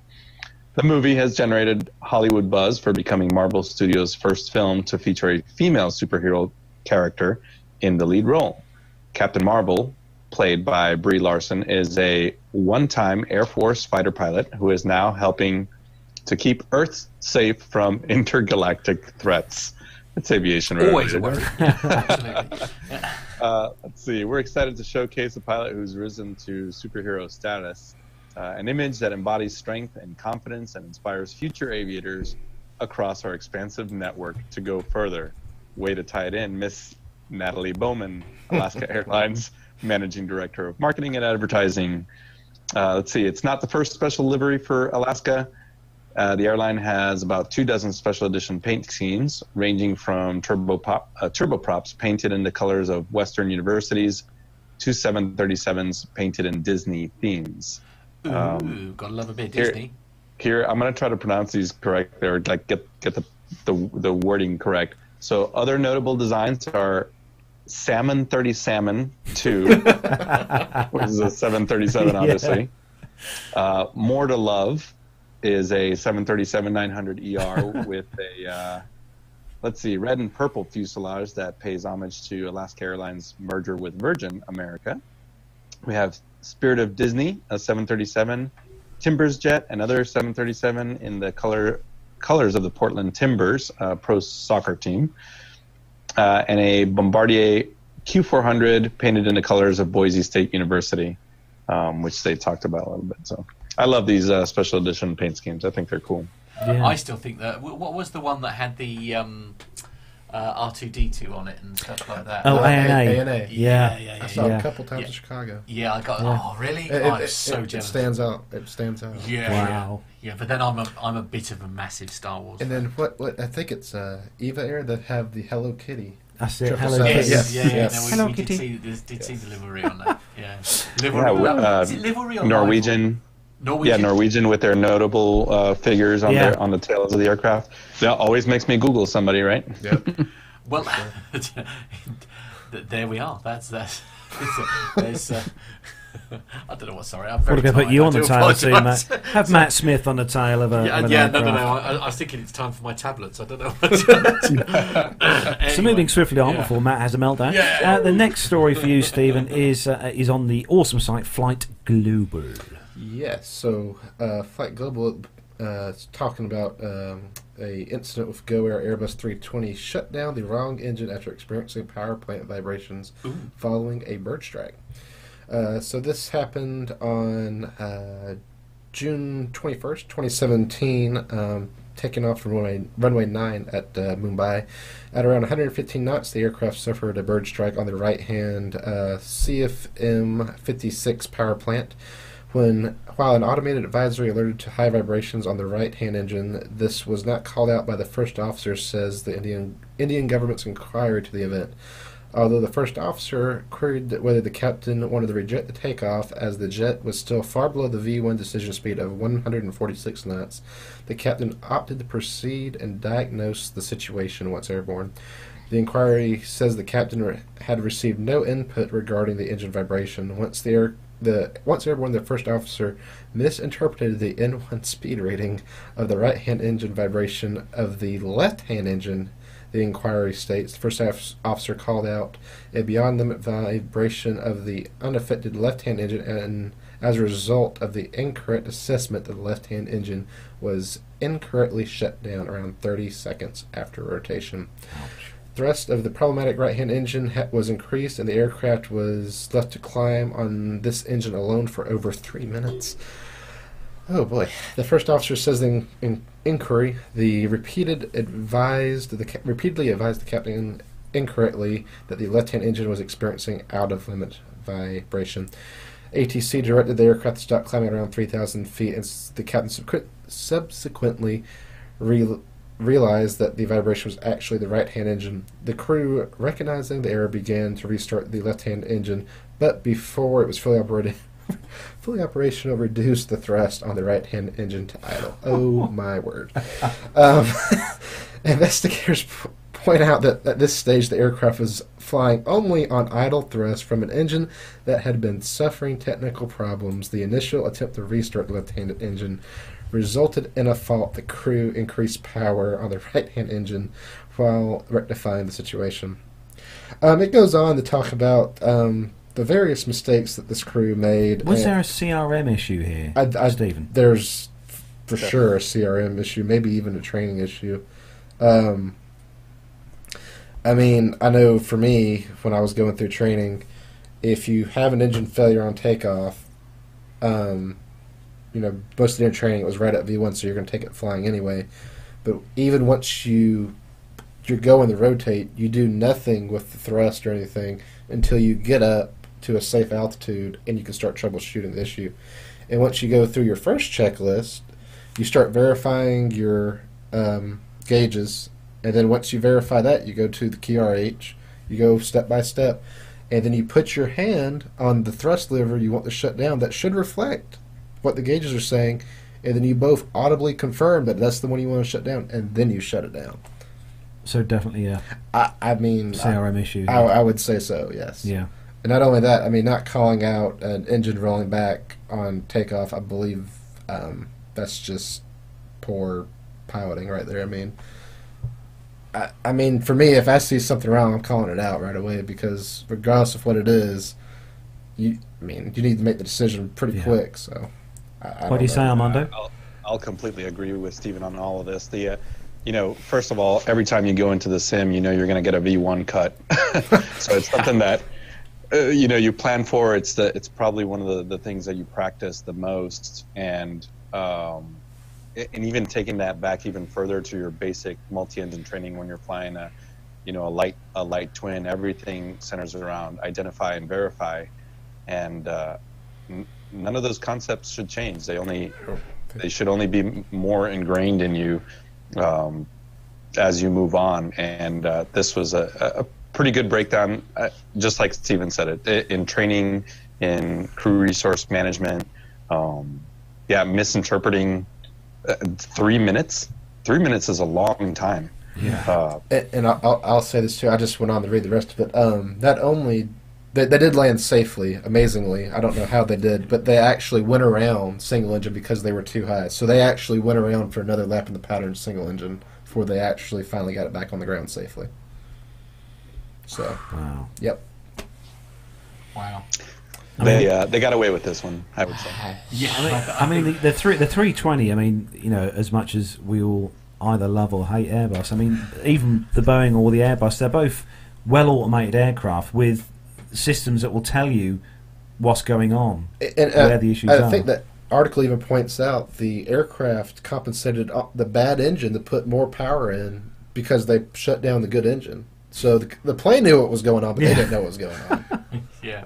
Is this? Uh, did, did I see? I can't remember whether it, whether it was in the BFF or whether it was uh, somewhere else. But there was there was a, a, a discussion about um, um, like like automation and stuff in, in, in aircraft. There was a um, you know sort of some people were saying perhaps there needs to be less autom- automation and stuff. It, sort of like you know talking about safety systems and, and, and things like that. I mean, presumably you've got to sort of understand what you know. I I don't know. You've got to sort of understand what's what's going on, really. To, uh, I mean, this almost sounds essentially like they weren't quite sure what the aircraft was doing, and therefore overcompensating. It's hard to explain Yeah. this one. This is a this is a basic flying skill for multi-engine aircraft, no matter if it's a Cessna 310 or a A340. It's just you know, I, I don't I don't know that I that there's much to explain on this one other than it was just a serious crew failure. Uh, Automation is great, but then you know we we we saw what happened with Lion Air. Yeah. Um, Oh yeah. th- so there, there's a good middle ground. You still gotta you still gotta fly the plane. I mean, I, I will say, I think the automation saved them in this case. Right. Okay. I mean, because if I doubt they were hand flying at that point, so I mean, the automation definitely probably saved them in this case. yeah. Yeah. No fair point. Well, there you go. I'll tell you what, um, Matt, we're going to have to get Stephen back here next week. Can you get a quick flight across? No? As you Um, anyway, moving on to the next story, and uh, this one's on Flight Global, and it's uh, actually about uh, uh, regarding an aircraft that we have some feedback on coming up later. Uh, this is Aer Lingus plans to introduce Oh, yeah, the supposed to be doing Airbus that, wasn't I? A321LR on flights to Hartford in July, making or marking the debut of the long-range narrowbody to the North Atlantic market. The carrier will begin flying the A321LR between Dublin and Hartford from the 1st of July, and then between Dublin and Montreal from the 8th of August. Flight Global schedules updated over the weekend show the aircraft is shown with 184 seats. Yeah, it's not quite as full as you can. I think you can get squeeze about 221. Yeah, somewhere around there. Yeah, Two something like that. twenties for sure. Yeah, Aer Lingus serves Hartford with a Boeing 757-200 at the moment, while uh, Montreal is a new destination. The A321LR is Airbus's offering to replace the 757. You can't replace the 757 on longer missions, including across the Atlantic. It has three additional centre fuel tanks that will allow it to fly up to 4,000 nautical miles or 7,400 kilometres.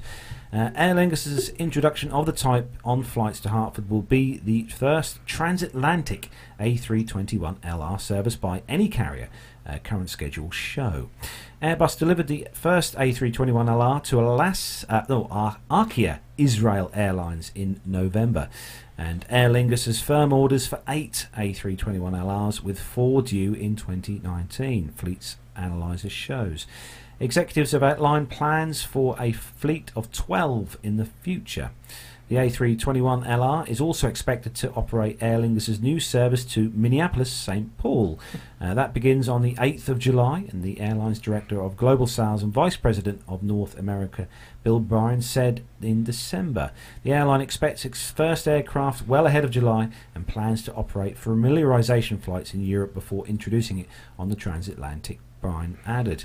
Aer Lingus, which is owned by International Airlines Group, IAG, is focused on joining the transatlantic joint venture with fellow IAG carriers BA and Iberia, executives said in January, and no timeline was provided. The Irish carrier benefits from US uh, pre clearance facilities at its Dublin hub, which allow its flights to arrive at uh, domestic, uh, as domestic flights at US airports and uh, that's good news for Airbus, obviously, with the 321.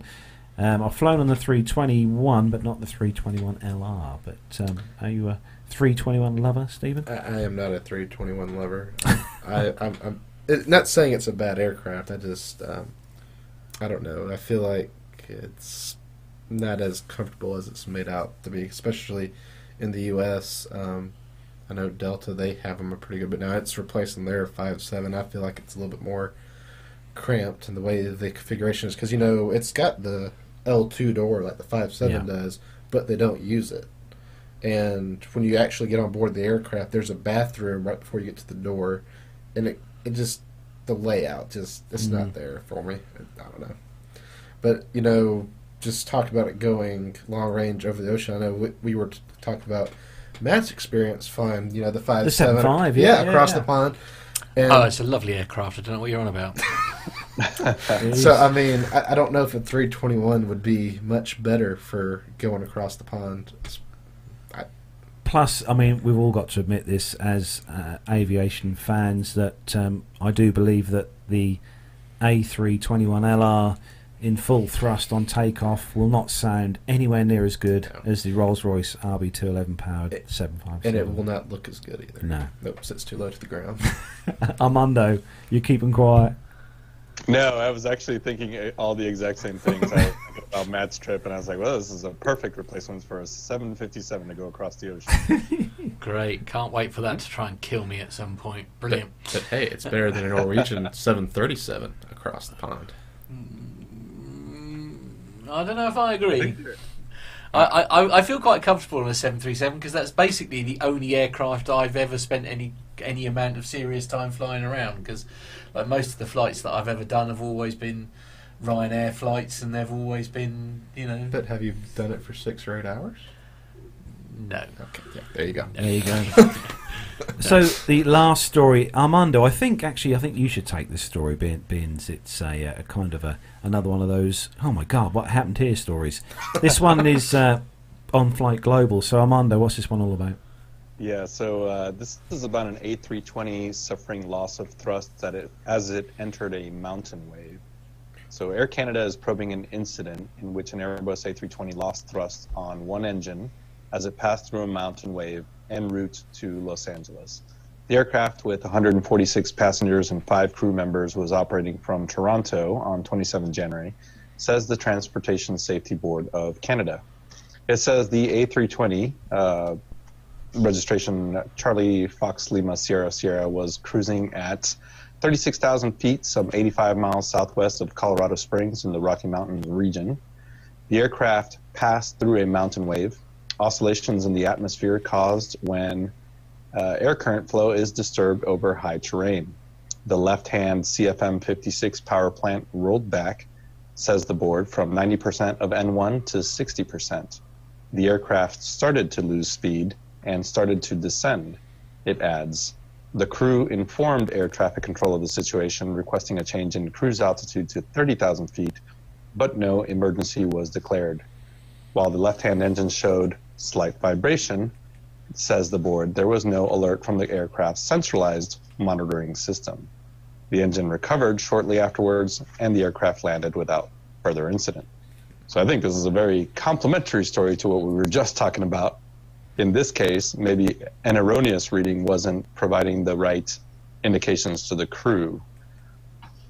So this is something you've heard about before, Stephen? Mountain wave yeah, um, at my airline, we do uh, actually a little bit of training on it because of just where we operate in the mountains, uh, the Rocky Mountains in particular. Um, we talk about it pretty good bit, um, but it's usually at lower altitudes when you're coming out of like a valley on the high terrain airports um, during uh, major weather events, not up at cruise altitude.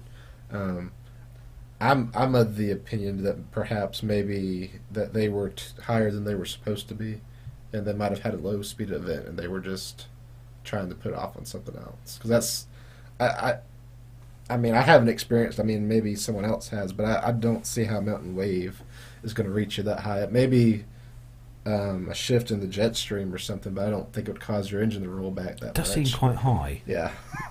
Armando? Yeah, it's uh, um, you know, the atmosphere is weird, but uh, and it may be a terminology thing of what they're using here in this article as opposed to maybe what the crew reported, right? And for our non-turbine uh, uh, aviators, the, the all these values. So the N1 value, it's a it's, it's a percentage, right? It's a percentage representation of what a normal should look like.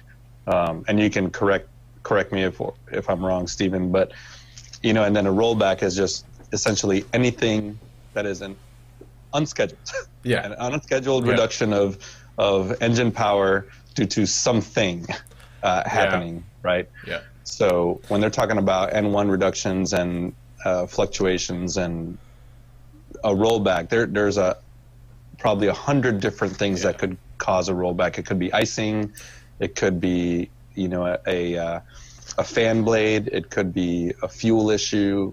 It, so it could just be a pump kicking on or off too, or cycling. yeah, exactly. Yeah. So mou- mountain wave and sure, d- a disrupted airflow is a is a thing, but you know usually you're you're talking about compressor stalls and anything Yeah. that disrupts the airflow in the inside the engine. Um, so mountain wave, not not not sure. Could be Yeah. could be a lot of things. So that oh, good discussion there. Well done, well done, you two. Big round of applause. Thank you. so that uh, brings the uh, commercial news segment to a close this week. Hope you all enjoyed those stories. So coming up next, then we have got uh, some. Uh, audio feedback that was sent in to us by listener Jan Hubner. If you remember, a few weeks back, uh, Nev had the chance to fly on the A320 Neo, and uh, well, Jan has sent us in some feedback on uh, the American Airlines 320 and of the 321 as well. And here it is. Hello, gentlemen. This is Jan from Berlin.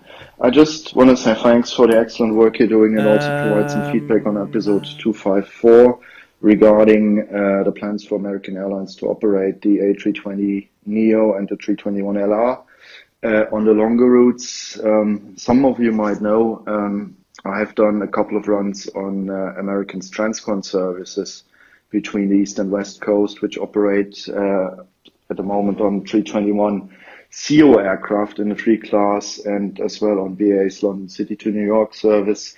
And from my point of view, it is a fascinating feeling uh, having a single aircraft on a longer operation because it feels more private uh, than it does in a wide body aircraft. Unfortunately, I can't speak for economy, but uh, if you have a proper seat, uh, a smaller aircraft is usually nicer flying. It might be a bit more bumpy uh, in regards to uh, the smaller aircraft being affected by turbulence more than uh, wide body would do. But on the other hand, it's a great experience, and if everyone, any one of you can have a chance, I would say go for it. I think we will. We'll have to book some flights, I think, and uh, and go and sample it for ourselves. Perhaps we could ask uh, Nev to book us on the uh, BAs. Actually, you, you mentioned Nev there. Now, uh, he did send us some video footage, actually, didn't he? Oh Yeah. yes, yeah. Earlier on today, Nev uh, did send us some video feedback. Yes, from video Nev. feedback. So although he's Uh, not here, he's he's uh, he's still very much Yeah. involved. Now, now, eh, if if you've if you're in the UK or you you've been following uh, the, f- the the weather and stuff, I think it's fair to say, uh, uh, Stephen, your arrival here uh, into Stansted was um, lively, It was very brisk. brisk. Okay, Brisk, that's another word. Yeah. yes. okay. Is that, wh- when did you um, when did you get here, Armando? When did you um, fly back? Uh, I got here on Sunday. Oh right. Oh no, the weather was Yeah. quite friendly then. Yeah, the weather was nice. Yeah. yeah, it wasn't too bad. Yeah, Yeah, so this storm has got a name. Actually, they've actually named this storm. something like. Erik or something. Erik, is it, or something? Yeah. something like that. Storm Erik. I feel very embarrassed about about the names that we, we, we see. It's like was it a few months back and it was Storm Doris. Oh, Doris. Yeah, yeah. I, I- I'm still I- waiting. mean- I'm still waiting for the storm Bob. Yeah, I know. I just I, I, I can't help but feel very embarrassed about being British sometimes. You know, it's like you know you get you get Hurricane Katrina like in, in the states and stuff, and what do we have? Bob. Great storm. Dave. Bob. Yeah. Storm, Dave. Yeah. Storm Dave rolled I mean, it's today. very English, Yeah. you know. But uh, anyway, sorry, go back to what we Anyway. were saying about. Uh, so, Never sent us a little bit of video, which I shall just play out This is for this us is his, now. he yeah. coming into Heathrow. Yeah, so he's coming into Heathrow. He's been at. Uh, uh, people who were watching last week will know uh, that he's been in Amsterdam this He week. Uh, for a trade show, um, and um, yeah, it's quite a. Actually, it, it doesn't. I don't think it really does it justice. You can just see that it's banking quite Rock- a lot, rocking a you? bit, Yes, yeah. you can see it for sure. rocking a- rocking about backwards and forwards. And I know um, from um, what's been saying, uh, like uh, in the BFF chat group and stuff, I know uh, people were like, like flights from Emirates, uh, which were supposed to be landing at Gatwick, were being diverted to Manchester because the weather was just so bad. Um, your wind was so bad. It was, uh, yeah, not good really. Okay. I wa- Looks looks a bit grey. Oh, cool, blimey, that was a bit scary. So very- W- was that um, was he in? Is it? You say two seven left or something? I don't know. Which which runway was he coming into? Do we know? I can't tell. Yeah, I can't Coming coming that. into the grass, I think, at this rate. Well, yeah, there is that. Oh, there's yeah. the Queen of the Skies there. BA's Queen of the Skies parked up. Triple sevens. That was a firm. firm There's landing. Concorde. Ah, yes. Oh, nice uh, Yes, Virgin. It's all right when it's on the ground. Yeah. Oh, it's got a bit of a flat spot on tyre. Uh, right, okay. Uh, I should say uh, several people actually today have sent us, including uh, Richard. Big Jet TV were actually following uh, stuff coming into and out of Heathrow uh, today, and they did catch quite an Yes.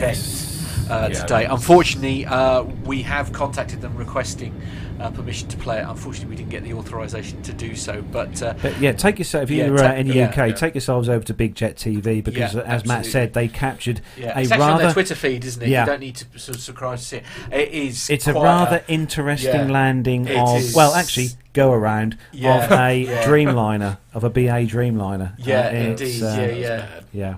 Actually, Lane Street has said in the chat room that um, he's a bit worried that um, possibly Nev may have uh, dropped his gin and tea. I know, I know. It, it is always that a bit of a rough landing. To be fair, I mean, Yeah. it's uh, you know what what can you say really? It's, Actually, uh, I'm surprised Nev could get that kind of view there from his uh, seat in uh, 1A. right. you know. I have to confess, I seem to recall from last week's show that he may have been slumming it. Oh, blimey. Um, in cattle class uh, this Mm. this week. I Oh, know. I know. Uh, things have gone terribly wrong for him, mate. What can I say? So thanks Yeah. to uh, to obviously to Jan Hubner as well for sending his audio feedback Indeed, in. Thanks for that, and uh, thanks for Nev for sending that video in as well. Yeah, absolutely. So- as I say, and seriously, loads of people have, have contacted us uh, during the day, as I say, Richard included, about Yeah. uh, that thing. As I say, it's a shame we couldn't get the permission because that, that is, if if if you get a chance, um, in fact, actually, the the link that. Um, that uh, Richard has emailed me. I will pop into the uh, the chat room actually because I can Yeah. do that, can't I? Just it's worth having a look at it. If not, as I say, search uh, Big Jet TV. You'll you'll see what uh, what it was all about. It was incredible. So next we are going to hand things over to our newest member of the team, Armando. So Armando, I'll hand it over to you. Well, you know, as I was looking for military news this week, I was thinking, eh, it's kind of light. But after we have a news story from the Euro Cleaning Journal, yeah, suddenly it doesn't seem so bad, does it, Armando? it may tell me that I'm maybe not looking hard enough. Yeah, absolutely. I know. So I know. we will do our best, and it was kind of quiet, so the stories are uh, not the most thrilling, but uh, let's shoot for them anyways. So in this case, are you ready, Carlos? I'm ready. Stephen? I'm ready. Matt? Oh, I was born ready, mate. Let's go then.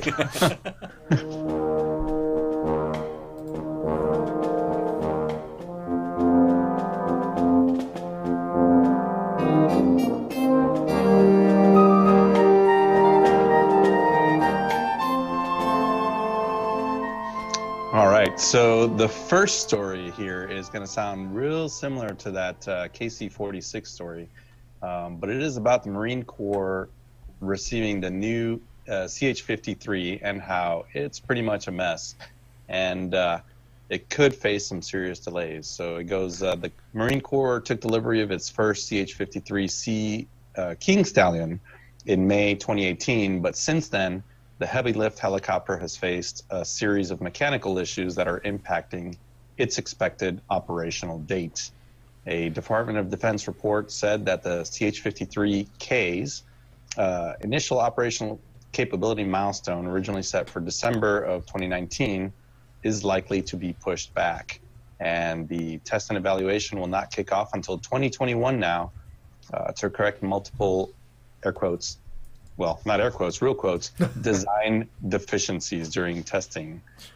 Let's see, the Corps still expect, expects that most of its uh, its most powerful heavy lift helicopter will make its first planned operational deployment, which is slated to sometime in uh, 2023 2024, according to Marine spokesman Captain Christopher Harrison. The Corps is closely working with the Navy and Sikorsky to reevaluate the program and its execution timelines impacts to the schedule and will be updated accordingly. Uh, see, the Department of Defense laid out a slew of mechanical issues found during initial testing, including airspeed indication anomalies, low, re- low reliability of main rotor gearbox, that's pretty critical, uh, tail boom and tail rotor structural problems, overheating of main rotor dampers, fuel system anomalies, high temperatures in the number two engine bay and hot gas ingestion by the number two engine. So all, all of these things is, uh, is probably going to delay the initial uh, delivery of this helicopter or the operational capability of this helicopter. And it goes on to describe how it uh, has a lift of 36,000 pounds externally, 27,000 pounds internally for about 110 nautical miles. Now, I mean, I pop, I popped the picture up of this this I think it looks I- awesome. I- it's a monster. I, think mean, it, looks it- I don't understand how it gets in the air. It's just like I don't know. It, it, it, Yeah. So the the 53 platform has been around since Vietnam. th- Mm. right. That's what Uh, I was about to say. I was like, it looks Yeah. exactly the same. It looks angry. It just looks angry. Yeah, absolutely. It's a it's a a proven workhorse. It's you know been in every conflict that I think has has uh, happened in the last sort of 50 years or so. Uh, but this you know kind of like this, you know the KC-46 is in the same boat. It's a 767, great proven airplane. But once you start modifying it to a point, um, and you start sort of going outside of its design envelope. I mean, so, so the, they just upgrade the engines and the rotor gearbox? Is is that all they changed out? Because it looks exactly the same. Best I I think externally it looks the same. It, it's probably got different engines, different avionics. Probably, uh, uh, yeah. Who knows? Who knows what's in there? Eighty-seven million dollars per aircraft. oh, Armando. cheap. just just eighty. Bargain. Oh no, no, they're talking about 138 million dollar per aircraft. Oh yeah, Oh, I see right. it now. I was just looking at the Ooh. flyaway. Oh, wi- flyaway best price tag. That's that's the That's like discount. taking it off the discount. lot, right? Discounted price, yeah. negotiate. That's Yeah, uh, all right. Good luck with that. Good, good luck getting that one past Gemma Carlos. I'm not Um, going to lie. Well, you know, I, I'm just saying. I mean, I mean, the, the lift and the lift and capa- uh, capabilities of this helicopter are pretty awesome, and I just think you know you could carry quite a bit of gear with that. Oh, Yeah. yeah. yeah. Quite a bit of Rock up, gear, ladies rock and up to a gentlemen. dis- You heard it. rock here up to a disco with the TriStar van slung on right. underneath. Yeah. Yeah. right. so moving on to the next story, and uh, this one is on the combat aircraft uh, and the headline: New Eagles increasingly likely for U.S. Air Force. So the U.S. Air Force looks to be moving towards a purchase of the new 50 uh, oh, F-15X Eagles from Boeing as F-15Cs that are attached to three active duty units could be replaced with the new F-15X, enabling the older Eagles to cascade down to the Air National Guard. This will in turn enable the ANG to retire its new uh, two-seat or its two-seat F-15Ds that retain original AN APG APG 63 vi- uh, radars. uh, the USAF is facing a conundrum of whether to embark on expensive upgrades that are needed for its existing F-15Cs or purchase new aircraft. Last week, Lieutenant uh, or left is it Lieutenant or Lieutenant General Lieutenant. Lieutenant Uh, General Arnold Bunch of the US Air Force's top acquisition officer said that the US Air Force will seek to add new Eagles to the FY 202 defence budget in order to replace the older F 15Cs and Ds still in service. This is linked to meeting the new national defence strategy with increased F 35 purchase rates, unable to meet the US Air Force's time critical demand for an expansion. Senior US Air Force officials want to tap into the advanced F 15 that has been developed for Saudi Arabia and Qatar. Uh, the F 15X will likely be a single seat version of these variants and possibly available in relatively short order from Boeing. It marks a significant shift in posture for the US Air Force, which previously said it would only purchase new fifth generation fighter aircraft. However, keeping the F 15 line active in St. Louis means the US does not become overly reliant on Lockheed Martin. In addition, the F 15X is likely to be sold as a spend to save. Uh, a new Eagle runs out at around the $100 million mark. Officials have made no secret that it is uh, that the suite of upgrades required to keep the old Eagles credible is almost prohibitively expensive. Uh, new weapons racks, new wings, upgraded cockpits, and new electronic warfare systems, uh, protection systems to mention but a few. Even throwing huge uh, upgrade packages at the F 15C would still see the aircraft falling short of the capabilities of the advanced F 15, uh, which features a digital flight control system. This is critical in that it opens up wing stations 1 and 9, enabling expanded wing weapons carriage, a significant factor for the US Air Force as it seeks to up-arm its Eagles to act as weapons trucks to complement the stealthy fifth generation fighters. Now, I like the F 15, I've got to say, that's um, I probably prefer that to the F 16 to be fair. Looks, uh, Absolutely. yeah. Armando, what are your views? Yeah, I think it's a, a yet another smart move uh, on behalf of the Air Force, and you you saw this similar to last week's story with uh, light attack aircraft. A lot of these purchases and, and sort of acquisitions depend on our partner nations. Um, so it's, it's sort of a we're going to all go into this together and make sure that this airplane is going to be viable and fly for the next however many years. But uh, yeah, if you, if you know something works, you don't mess with it too much. You know, so as we still sort of figure out the F twenty two and the F thirty five, uh, I think keeping a level of investment in the F fifteen is probably a smart idea. So, Stephen, the next story is uh, for you, and this one is on. Uh, this one's on Flight Global, actually. Again, It is. Um, this is the U.S. Navy marked, re- marked retirement of its last legacy uh, McDonnell Douglas FA 18 Hornet fleet in a flyover ceremony sunset on February 1st at Naval Air Station Oceana in Virginia Beach. The Blue Blasters of Strike Fighter Squadron VFA 34 were the last squadron in the United States Navy flying the Hornet, most recently aboard the aircraft carrier Carl Vinson during freedom of navigation patrols in the South China Sea in 2018, says the United States Navy. The legacy FA 18C Hornet is being replaced with the FA 18 Block 3 Super Hornet, including the single seat Echo model and the two seat uh, F model. The twin engine Hornet was based on the Northrop YF 17 design submitted for the U.S. Air Force's lightweight fighter program in the 1970s. It lost out to General Dynamics YF 16, the F 16 Fighting Falcon, in 1975, however. Uh, a few months later, that decision, the United States Navy announced that it would buy a Navy version of the aircraft jointly developed with McDonnell Douglas and Northrop, which would become the FA 18 Hornet. The Hornet replaced the Vietnam era F 4 Phantom and the A 7 Corsair II. The first FA 18 aircraft completed the first flight in 1978 and was approved for full production in 1983, says the United States Navy. Uh, Boeing acquired the program in 1977 when it merged with McDonnell Douglas.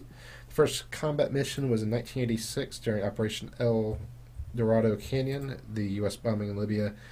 Uh, the United States Navy says it's also served in every major U.S. operation since 1991. Uh, born more than 40 years ago, the Hornet entered operational service of the U.S. Navy in 1984, and for the next 35 years, she proudly served the nation from the flight deck of its aircraft carriers in all seas across the globe, said William Mathis, commanding officer of VFA 35 at the retirement ceremony. The Hornet is known as many things legacy, highly reliable, multi role attack fighter, but to us, she will always be an old friend. The Hornet will continue to serve the Marine Corps and the Navy support units, but for the operational Navy, it's time to say goodbye. Well, it looks like the oldest of the F 18s are finally coming to retirement. Um, for the U.S. Navy, at least. I th- believe um, some of the um, ones that are the same age are still flying in uh, Canada now from uh, Captain Nick's old unit in Australia. Do you know? I can't believe, Matt. This this this F eighteen uh, that Stephen's been talking about Mm. first flew when we were two years old. Oh, that's so sweet. Nineteen seventy So it's- it's eight. been in the air, like I say, it's been in the air 40 years then, It's basically. yeah. I mean, this it just proves that this uh, airframe is um, it's definitely Robust. it's definitely, it's definitely done well. Yeah. oh, yes. I- done well. Until I read this article, I didn't know that it came from that it was developed from the F-16. Oh, okay. Well, well, I think it was saying that it was in a design competition. Um, Oh, the Air Force okay. was looking for a new lightweight fighter, and Northrop was submitting this design, and General Dynamics submitted the design for the F 16. Um, which I guess when you're talking about lightweight fighters, a carrier based aircraft definitely is not um, lightweight Right. per se. It's got some bulky um, framework and stuff Yeah. for hitting the deck card and everything, but it's uh, it's a good jet. It's not as good looking as the F fourteen, but it's still very good looking. Yeah. Yeah, I like the I like the way the F-18 looks, and uh, I think it was uh, Richard and Richard Adams in the chat room that's uh, noting that the tornadoes also were finally retired and brought back home this uh, this week Oh, to wow. Marham, I believe. Yeah. Oh, Nice to enjoy times. those flying over here. Yeah. Noisy, yeah that, that is one of the advantages about living here. Actually, we get we get a lot of. we uh, are lucky, Yeah, very we lucky get a lot here. of uh, In- military. we're lucky actually because of the valley that we're kind of in, Right. essentially here. I assume they ish. fly over us because basically there's nothing And, here yeah, worth keeping. they like to- fall out They like to sky. use this area as a training ground. Yeah, absolutely. Pretty Yeah. much fly low and fast with impunity around East Anglia. Yeah, yeah, absolutely. Because there's you know there's nothing but sort of sheep and. and Is that even in the uh, even in the cub, Yeah. Armando? Yeah, you bet. The only thing you got to watch out for is that one radio tower near I. Yeah, Yeah, it's yeah. very true. Yeah, I know the- yeah, I know the one, yeah. So the uh, the last uh, set, oh, last story in this week, uh, it's uh, it's in regards to a, a popular destination, uh, sort of not not far from here actually, the Imperial War Museum. And uh, Matt, this one is about uh, D-Day seventy five, isn't it? The seventy fifth Yeah, anniversary. indeed. So this is uh, this is actually a press release from the Imperial War Museum, uh, D-Day 75, as Carlos said. Uh, it was embargoed until midnight on Monday, the 28th of January. It's very exciting, isn't it? Embargoed. oh, I feel quite quite honoured. Anyway, uh, mass flight display recreating D-Day mission to lead Imperial War Museum's unprecedented 75th anniversary program. In June 2019, Imperial War Museums, the IWM, will mark the 75th anniversary of the D-Day landings on an unprecedented scale.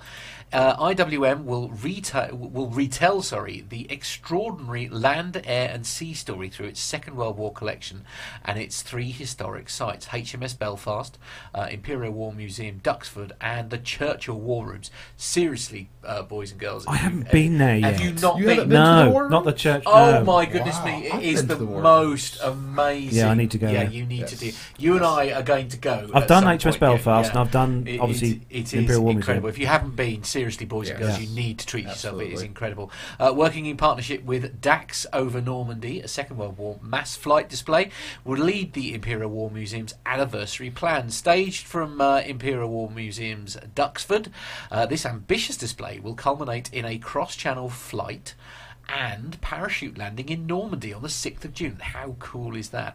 Uh, recreating the uh, un. Um, the sorry, recreating the remarkable Second World War story. Ahead of their mass flight, the uh, IWM Duxford will host the greatest number of Douglas C-47 Skytrain aircraft in one location since the Second World War, descending on on the 4th and 5th of June for Daks over Duxford. Over the two days, visitors will be able to see more than 30 Dakotas, uh, aircraft synonymous with the D Day landings, as well as mass parachute jumps and flight displays taking place across the museum. On the 6th of June 1944, the greatest the seaborne invasion in history began with the mission to liberate Europe from Nazi occupation, uh, otherwise known as Operation Overlord. Secrecy was vital to the success of this highly complex land, air, and sea operation. By midnight on the 6th of June, 156,000 Allied troops had arrived in Normandy despite challenging weather conditions and fierce German defences. The subsequent Normandy campaign saw British and American troops fighting through France for almost two months before reaching Germany itself. D Day was one of the most significant victories by the Western Allies during the Second World War. The eventual collapse of German resistance in France convinced German High Command that defeat was inevitable and began the process by which Allied victory was achieved in 1945. As part of its anniversary plans, IWM will highlight the roles that its historic sites and Churchill played in this pivotal moment in history and honour the men who sacrificed so much during this intrepid mission. HMS Belfast led the Allied fleet, opening fire at 5:27 a.m. on the 6th of June 1944. American fighter aircraft flew from IWM Duxford in support of D-Day operations, and Churchill War Rooms was the nerve centre of strategic decision making during the Second World War. Additional D-Day themed programming will take place on HMS Belfast on Saturday the 8th and Sunday the 9th of June uh, from interactive activities where uh, visitors will step into the shoes of people who made D-Day happen. To bespoke D-Day group tours on uh, board one of the largest warships present uh, on D-Day. Further announcements of the Imperial War Museum's full program of D-Day, D-Day related events, activities, and publications will be released in due course. But uh, yeah, I mean, if you have guys, if you haven't been to Duxford, if you haven't been to the uh, Imperial War Museums, then this does sound like a great time to go and do so. The only thing is, is I would say get your tickets in ASAP because they do sell out very often.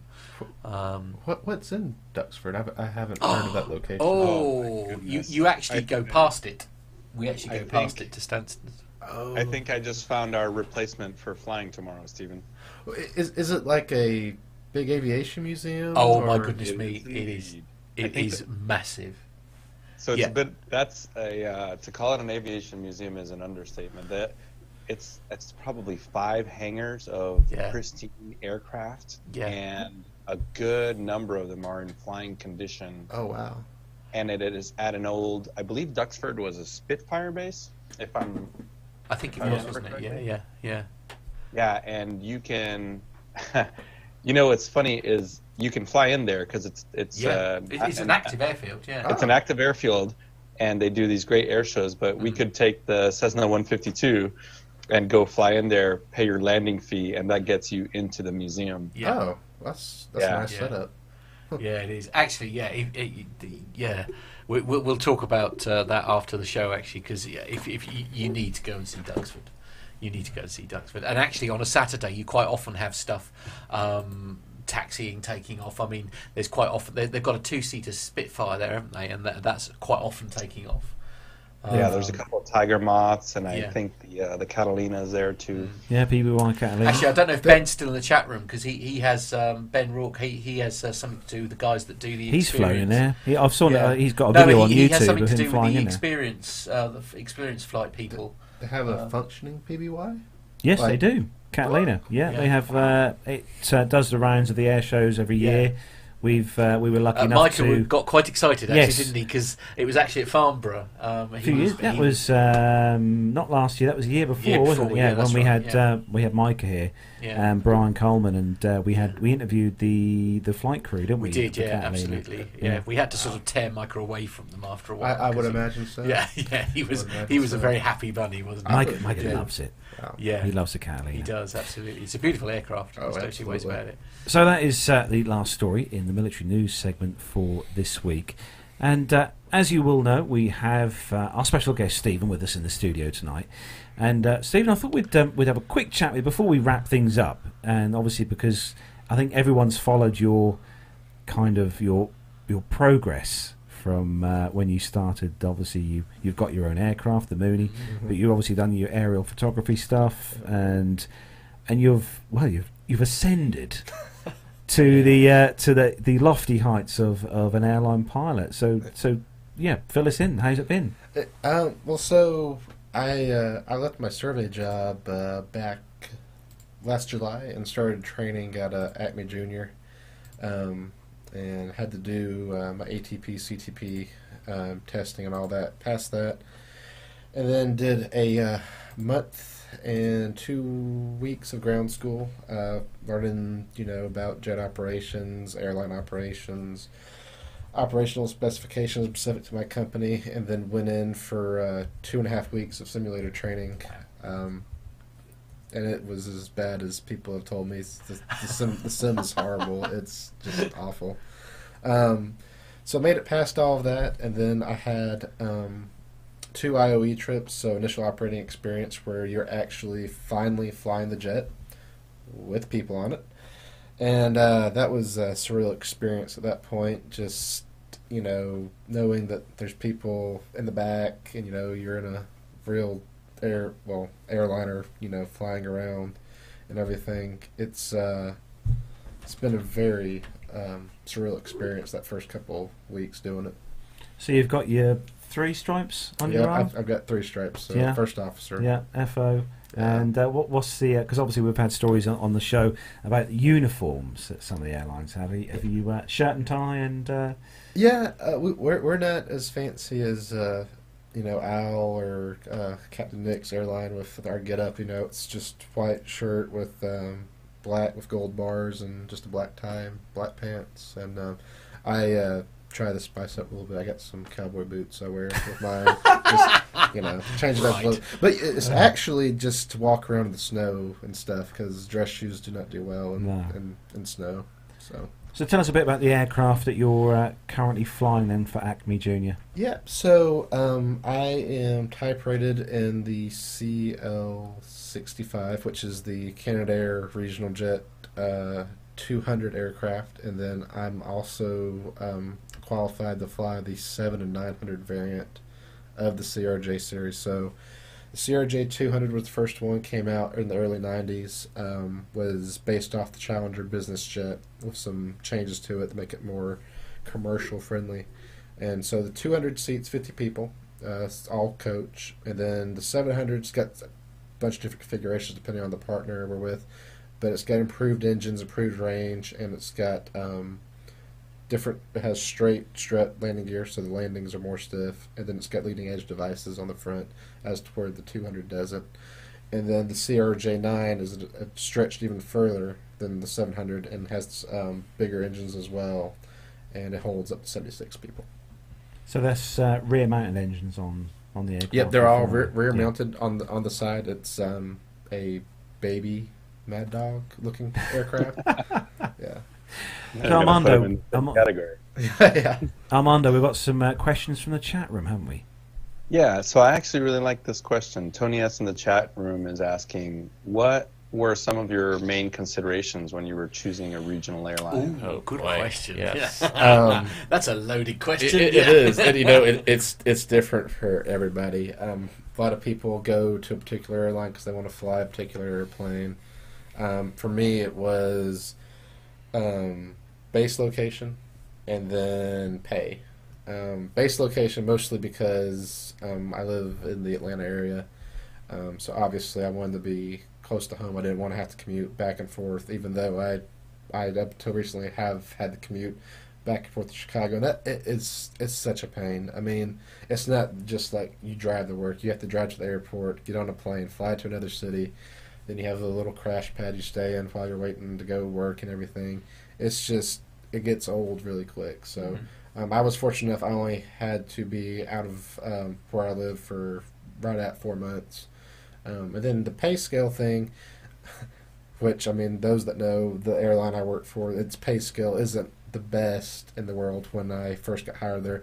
But in in the grand scheme of things, being at home was more important than the pay to me. Um, Yeah. you know, and a lot, a lot of guys see that differently depending on their situation. I know a lot of guys, you know, they're fresh out of school, they just want to make money and fly the most advanced aircraft and hurry up and move on. But you know, that's that always what's best for somebody. I mean, really, you're flying a business jet. Really? I mean, you? well, I mean, the 200 in particular is is it's basically a business jet. If if you park it next to a Challenger, you're going to be hard pressed to tell the differences in between the two from the outside. And you go on the inside, yes, you can tell the difference. But the seven and nine, they are true airliners. Um, you know, they're meant to haul people around.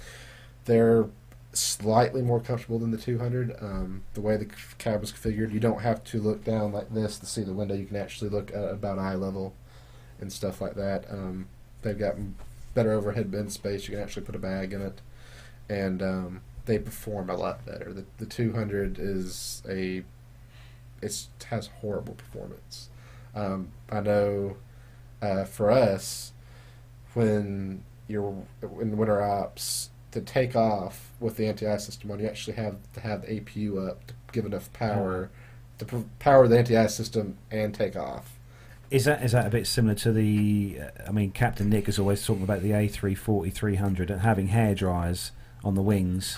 is that a similar power a power plant issue? I would compare it to having a cooling fan on a laptop. that, that's what I would compare it to. Wow. So I had another another question for um, everybody watching the YouTube video. So Yeah. we've seen the with the new uh, the green screen. So there's there's pictures behind you. Uh-huh. Would you uh, can you introduce who uh, November 963 Echo Alpha is? Oh yeah, so the the plane behind me here, uh, nine six three Echo Alpha. Uh, this is uh, my Mooney that I did my commercial um, certificate in and everything, and then what I still fly when I have time to. This is uh, actually from Oshkosh this year when I went up there.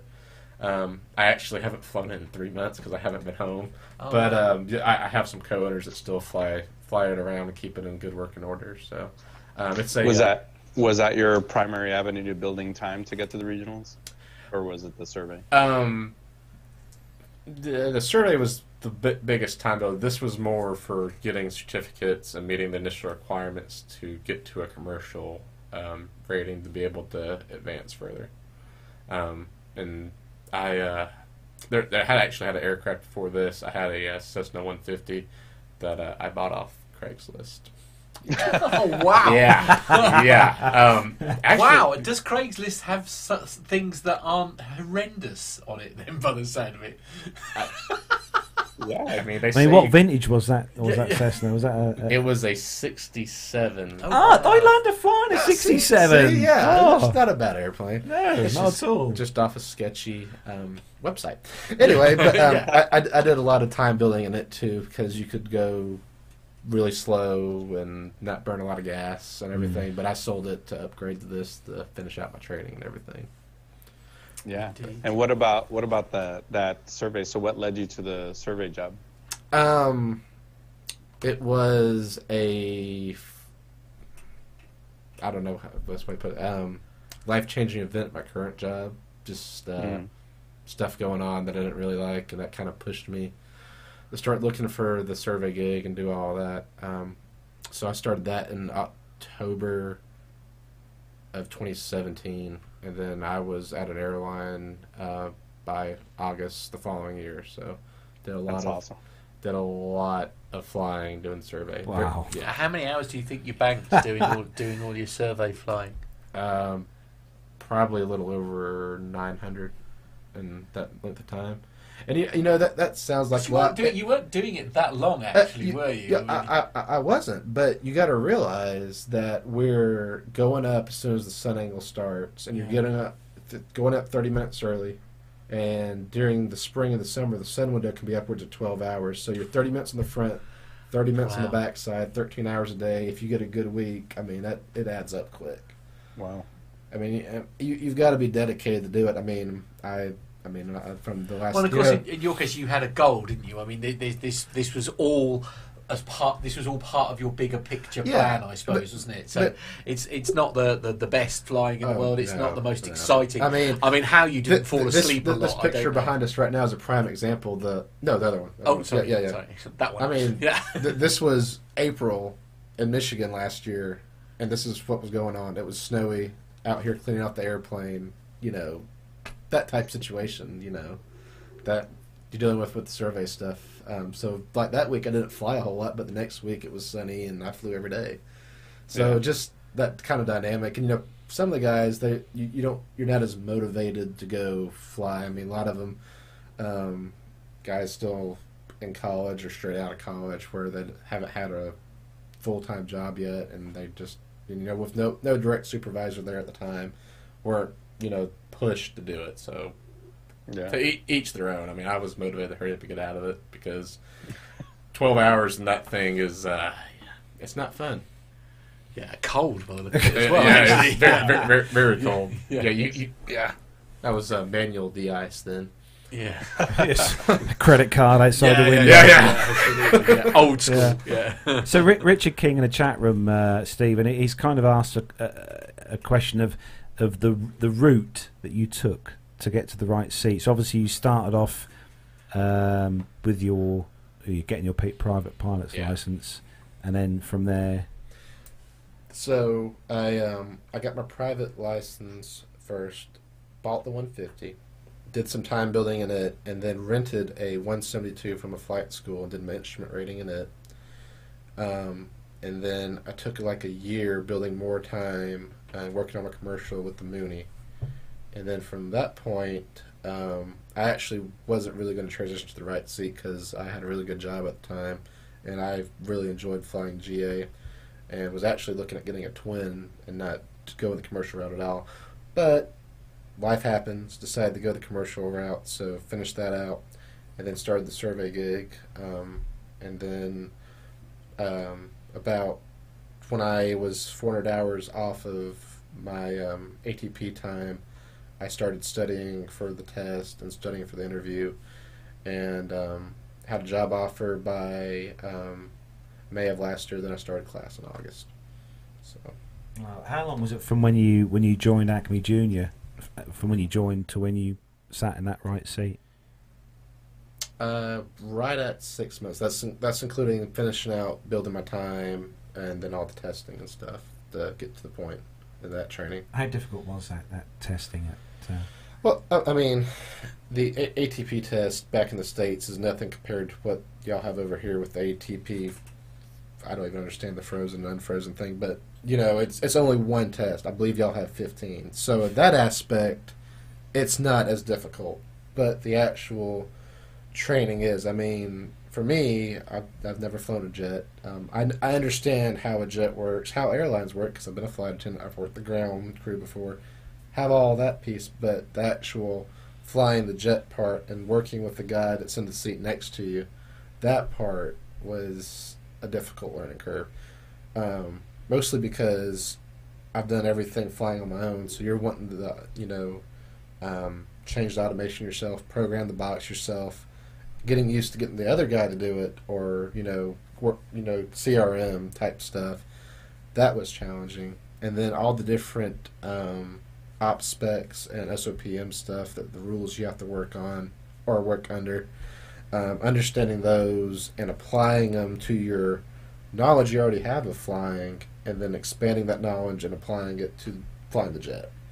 Do you think, because we obviously talked to a lot of uh, listeners who might have been uh, cat flight attendants and want to go on to progress to become a pilot, do you think that being, uh, of having that job as a flight attendant or cabin crew helped from that move to, into the right seat? Uh, it helps you in the way that you have a better understanding of what's going on behind you.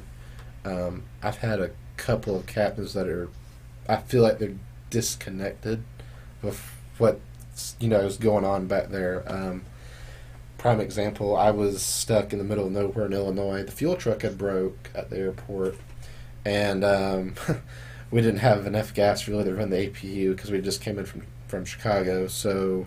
Um, they had already we had already boarded the plane and everything, and you know the captain's like, oh, we'll just wait and see what they want to do, and I'm sitting there looking at the fuel, and then it's snowing outside, it's cold. Um, I was like, well, why don't we do this that? And I just kept suggesting stuff, and he was just, you know, let's just wait and see, wait and see. I was like, well, there's people in the back that are cold because we can't can't close the door yet, and we only have so much gas before we can't do anything with the airplane at all. And they didn't have a uh, tow vehicle there because of where we were at. It's very remote. So um, finally, we I convinced him, you know, let's, you know, the plane. Like, okay, yeah, it's probably gonna be a while after we, you know, talked with the fuelers a couple times, and it turned out we ended up um, taxiing the plane over to the fuel tank itself and plug into the feed from there to get it gassed up and everything. But that's besides the point. But just when situations come up, having a better understand what the flight attendant's dealing with and applying what you know so they don't get in a worse situation than they already are. That type of thing. So an important question that um, we often pick up on in the, uh, in the on the show is: Are you one of these pilots who who'd like to give the people in the back an idea of what's going on in and around while you're flying, or or would you rather just com- completely keep the comms off until you you know? And every captain's different, but I've had a couple that we've like we are short of the gate, or we've had a mechanical issue, and they're talking to operations or somebody. They're hey, let the people in the back know, and I'm just like, well, do I really want to let them know what's going on? Do I know? Do I not? I mean, um, my first trip in the 900, uh, which was my training flight, we're taxiing out to the runway. We get a message. So we pull off, you know, and he's like, "Hey, I'm gonna call the mechanics and see what we can do with this and everything." And uh, he's like, "Just tell him what's going on." I was like, "I don't need to tell him exactly." He's like, "Oh no, no, no, don't do that." so just just stuff like you, you got you.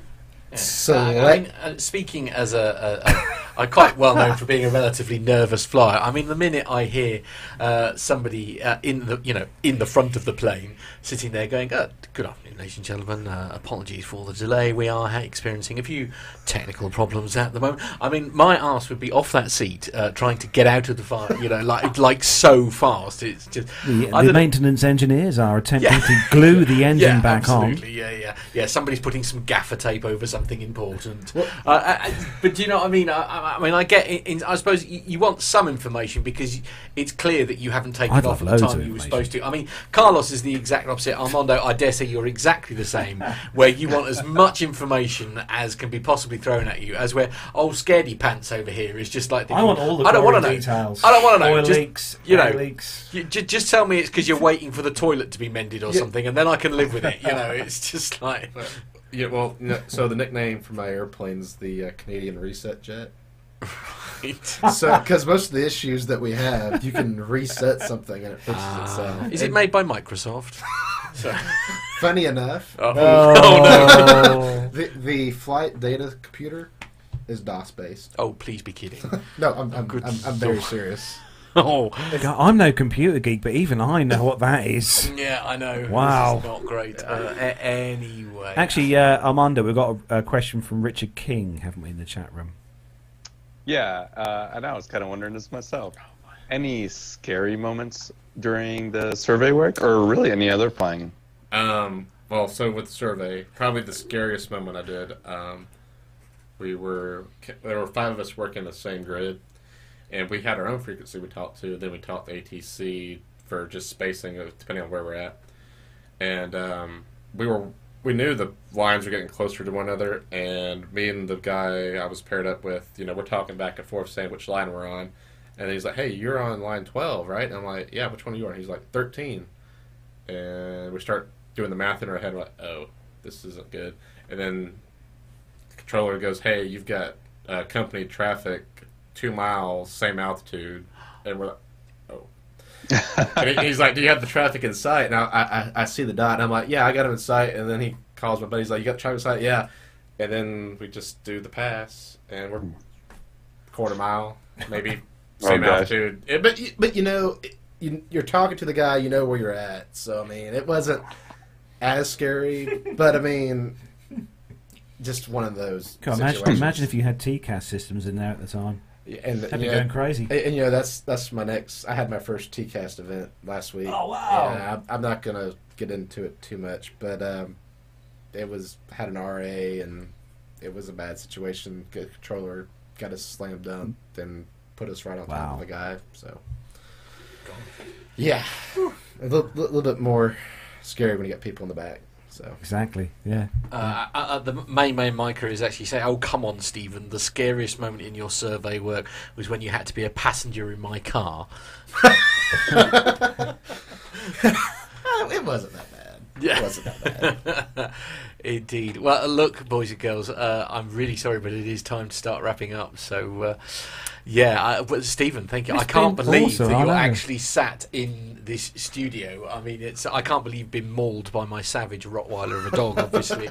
uh, and uh, well, I- well, it's just been such a such a, privilege to have you uh, in the building, as it were. Can you believe it? We had Stephen Ivy sitting here now. Oh, I know, Yeah. I know. Our first guest from the US to sit in the studio. Well, no, Armando's been here. Yeah.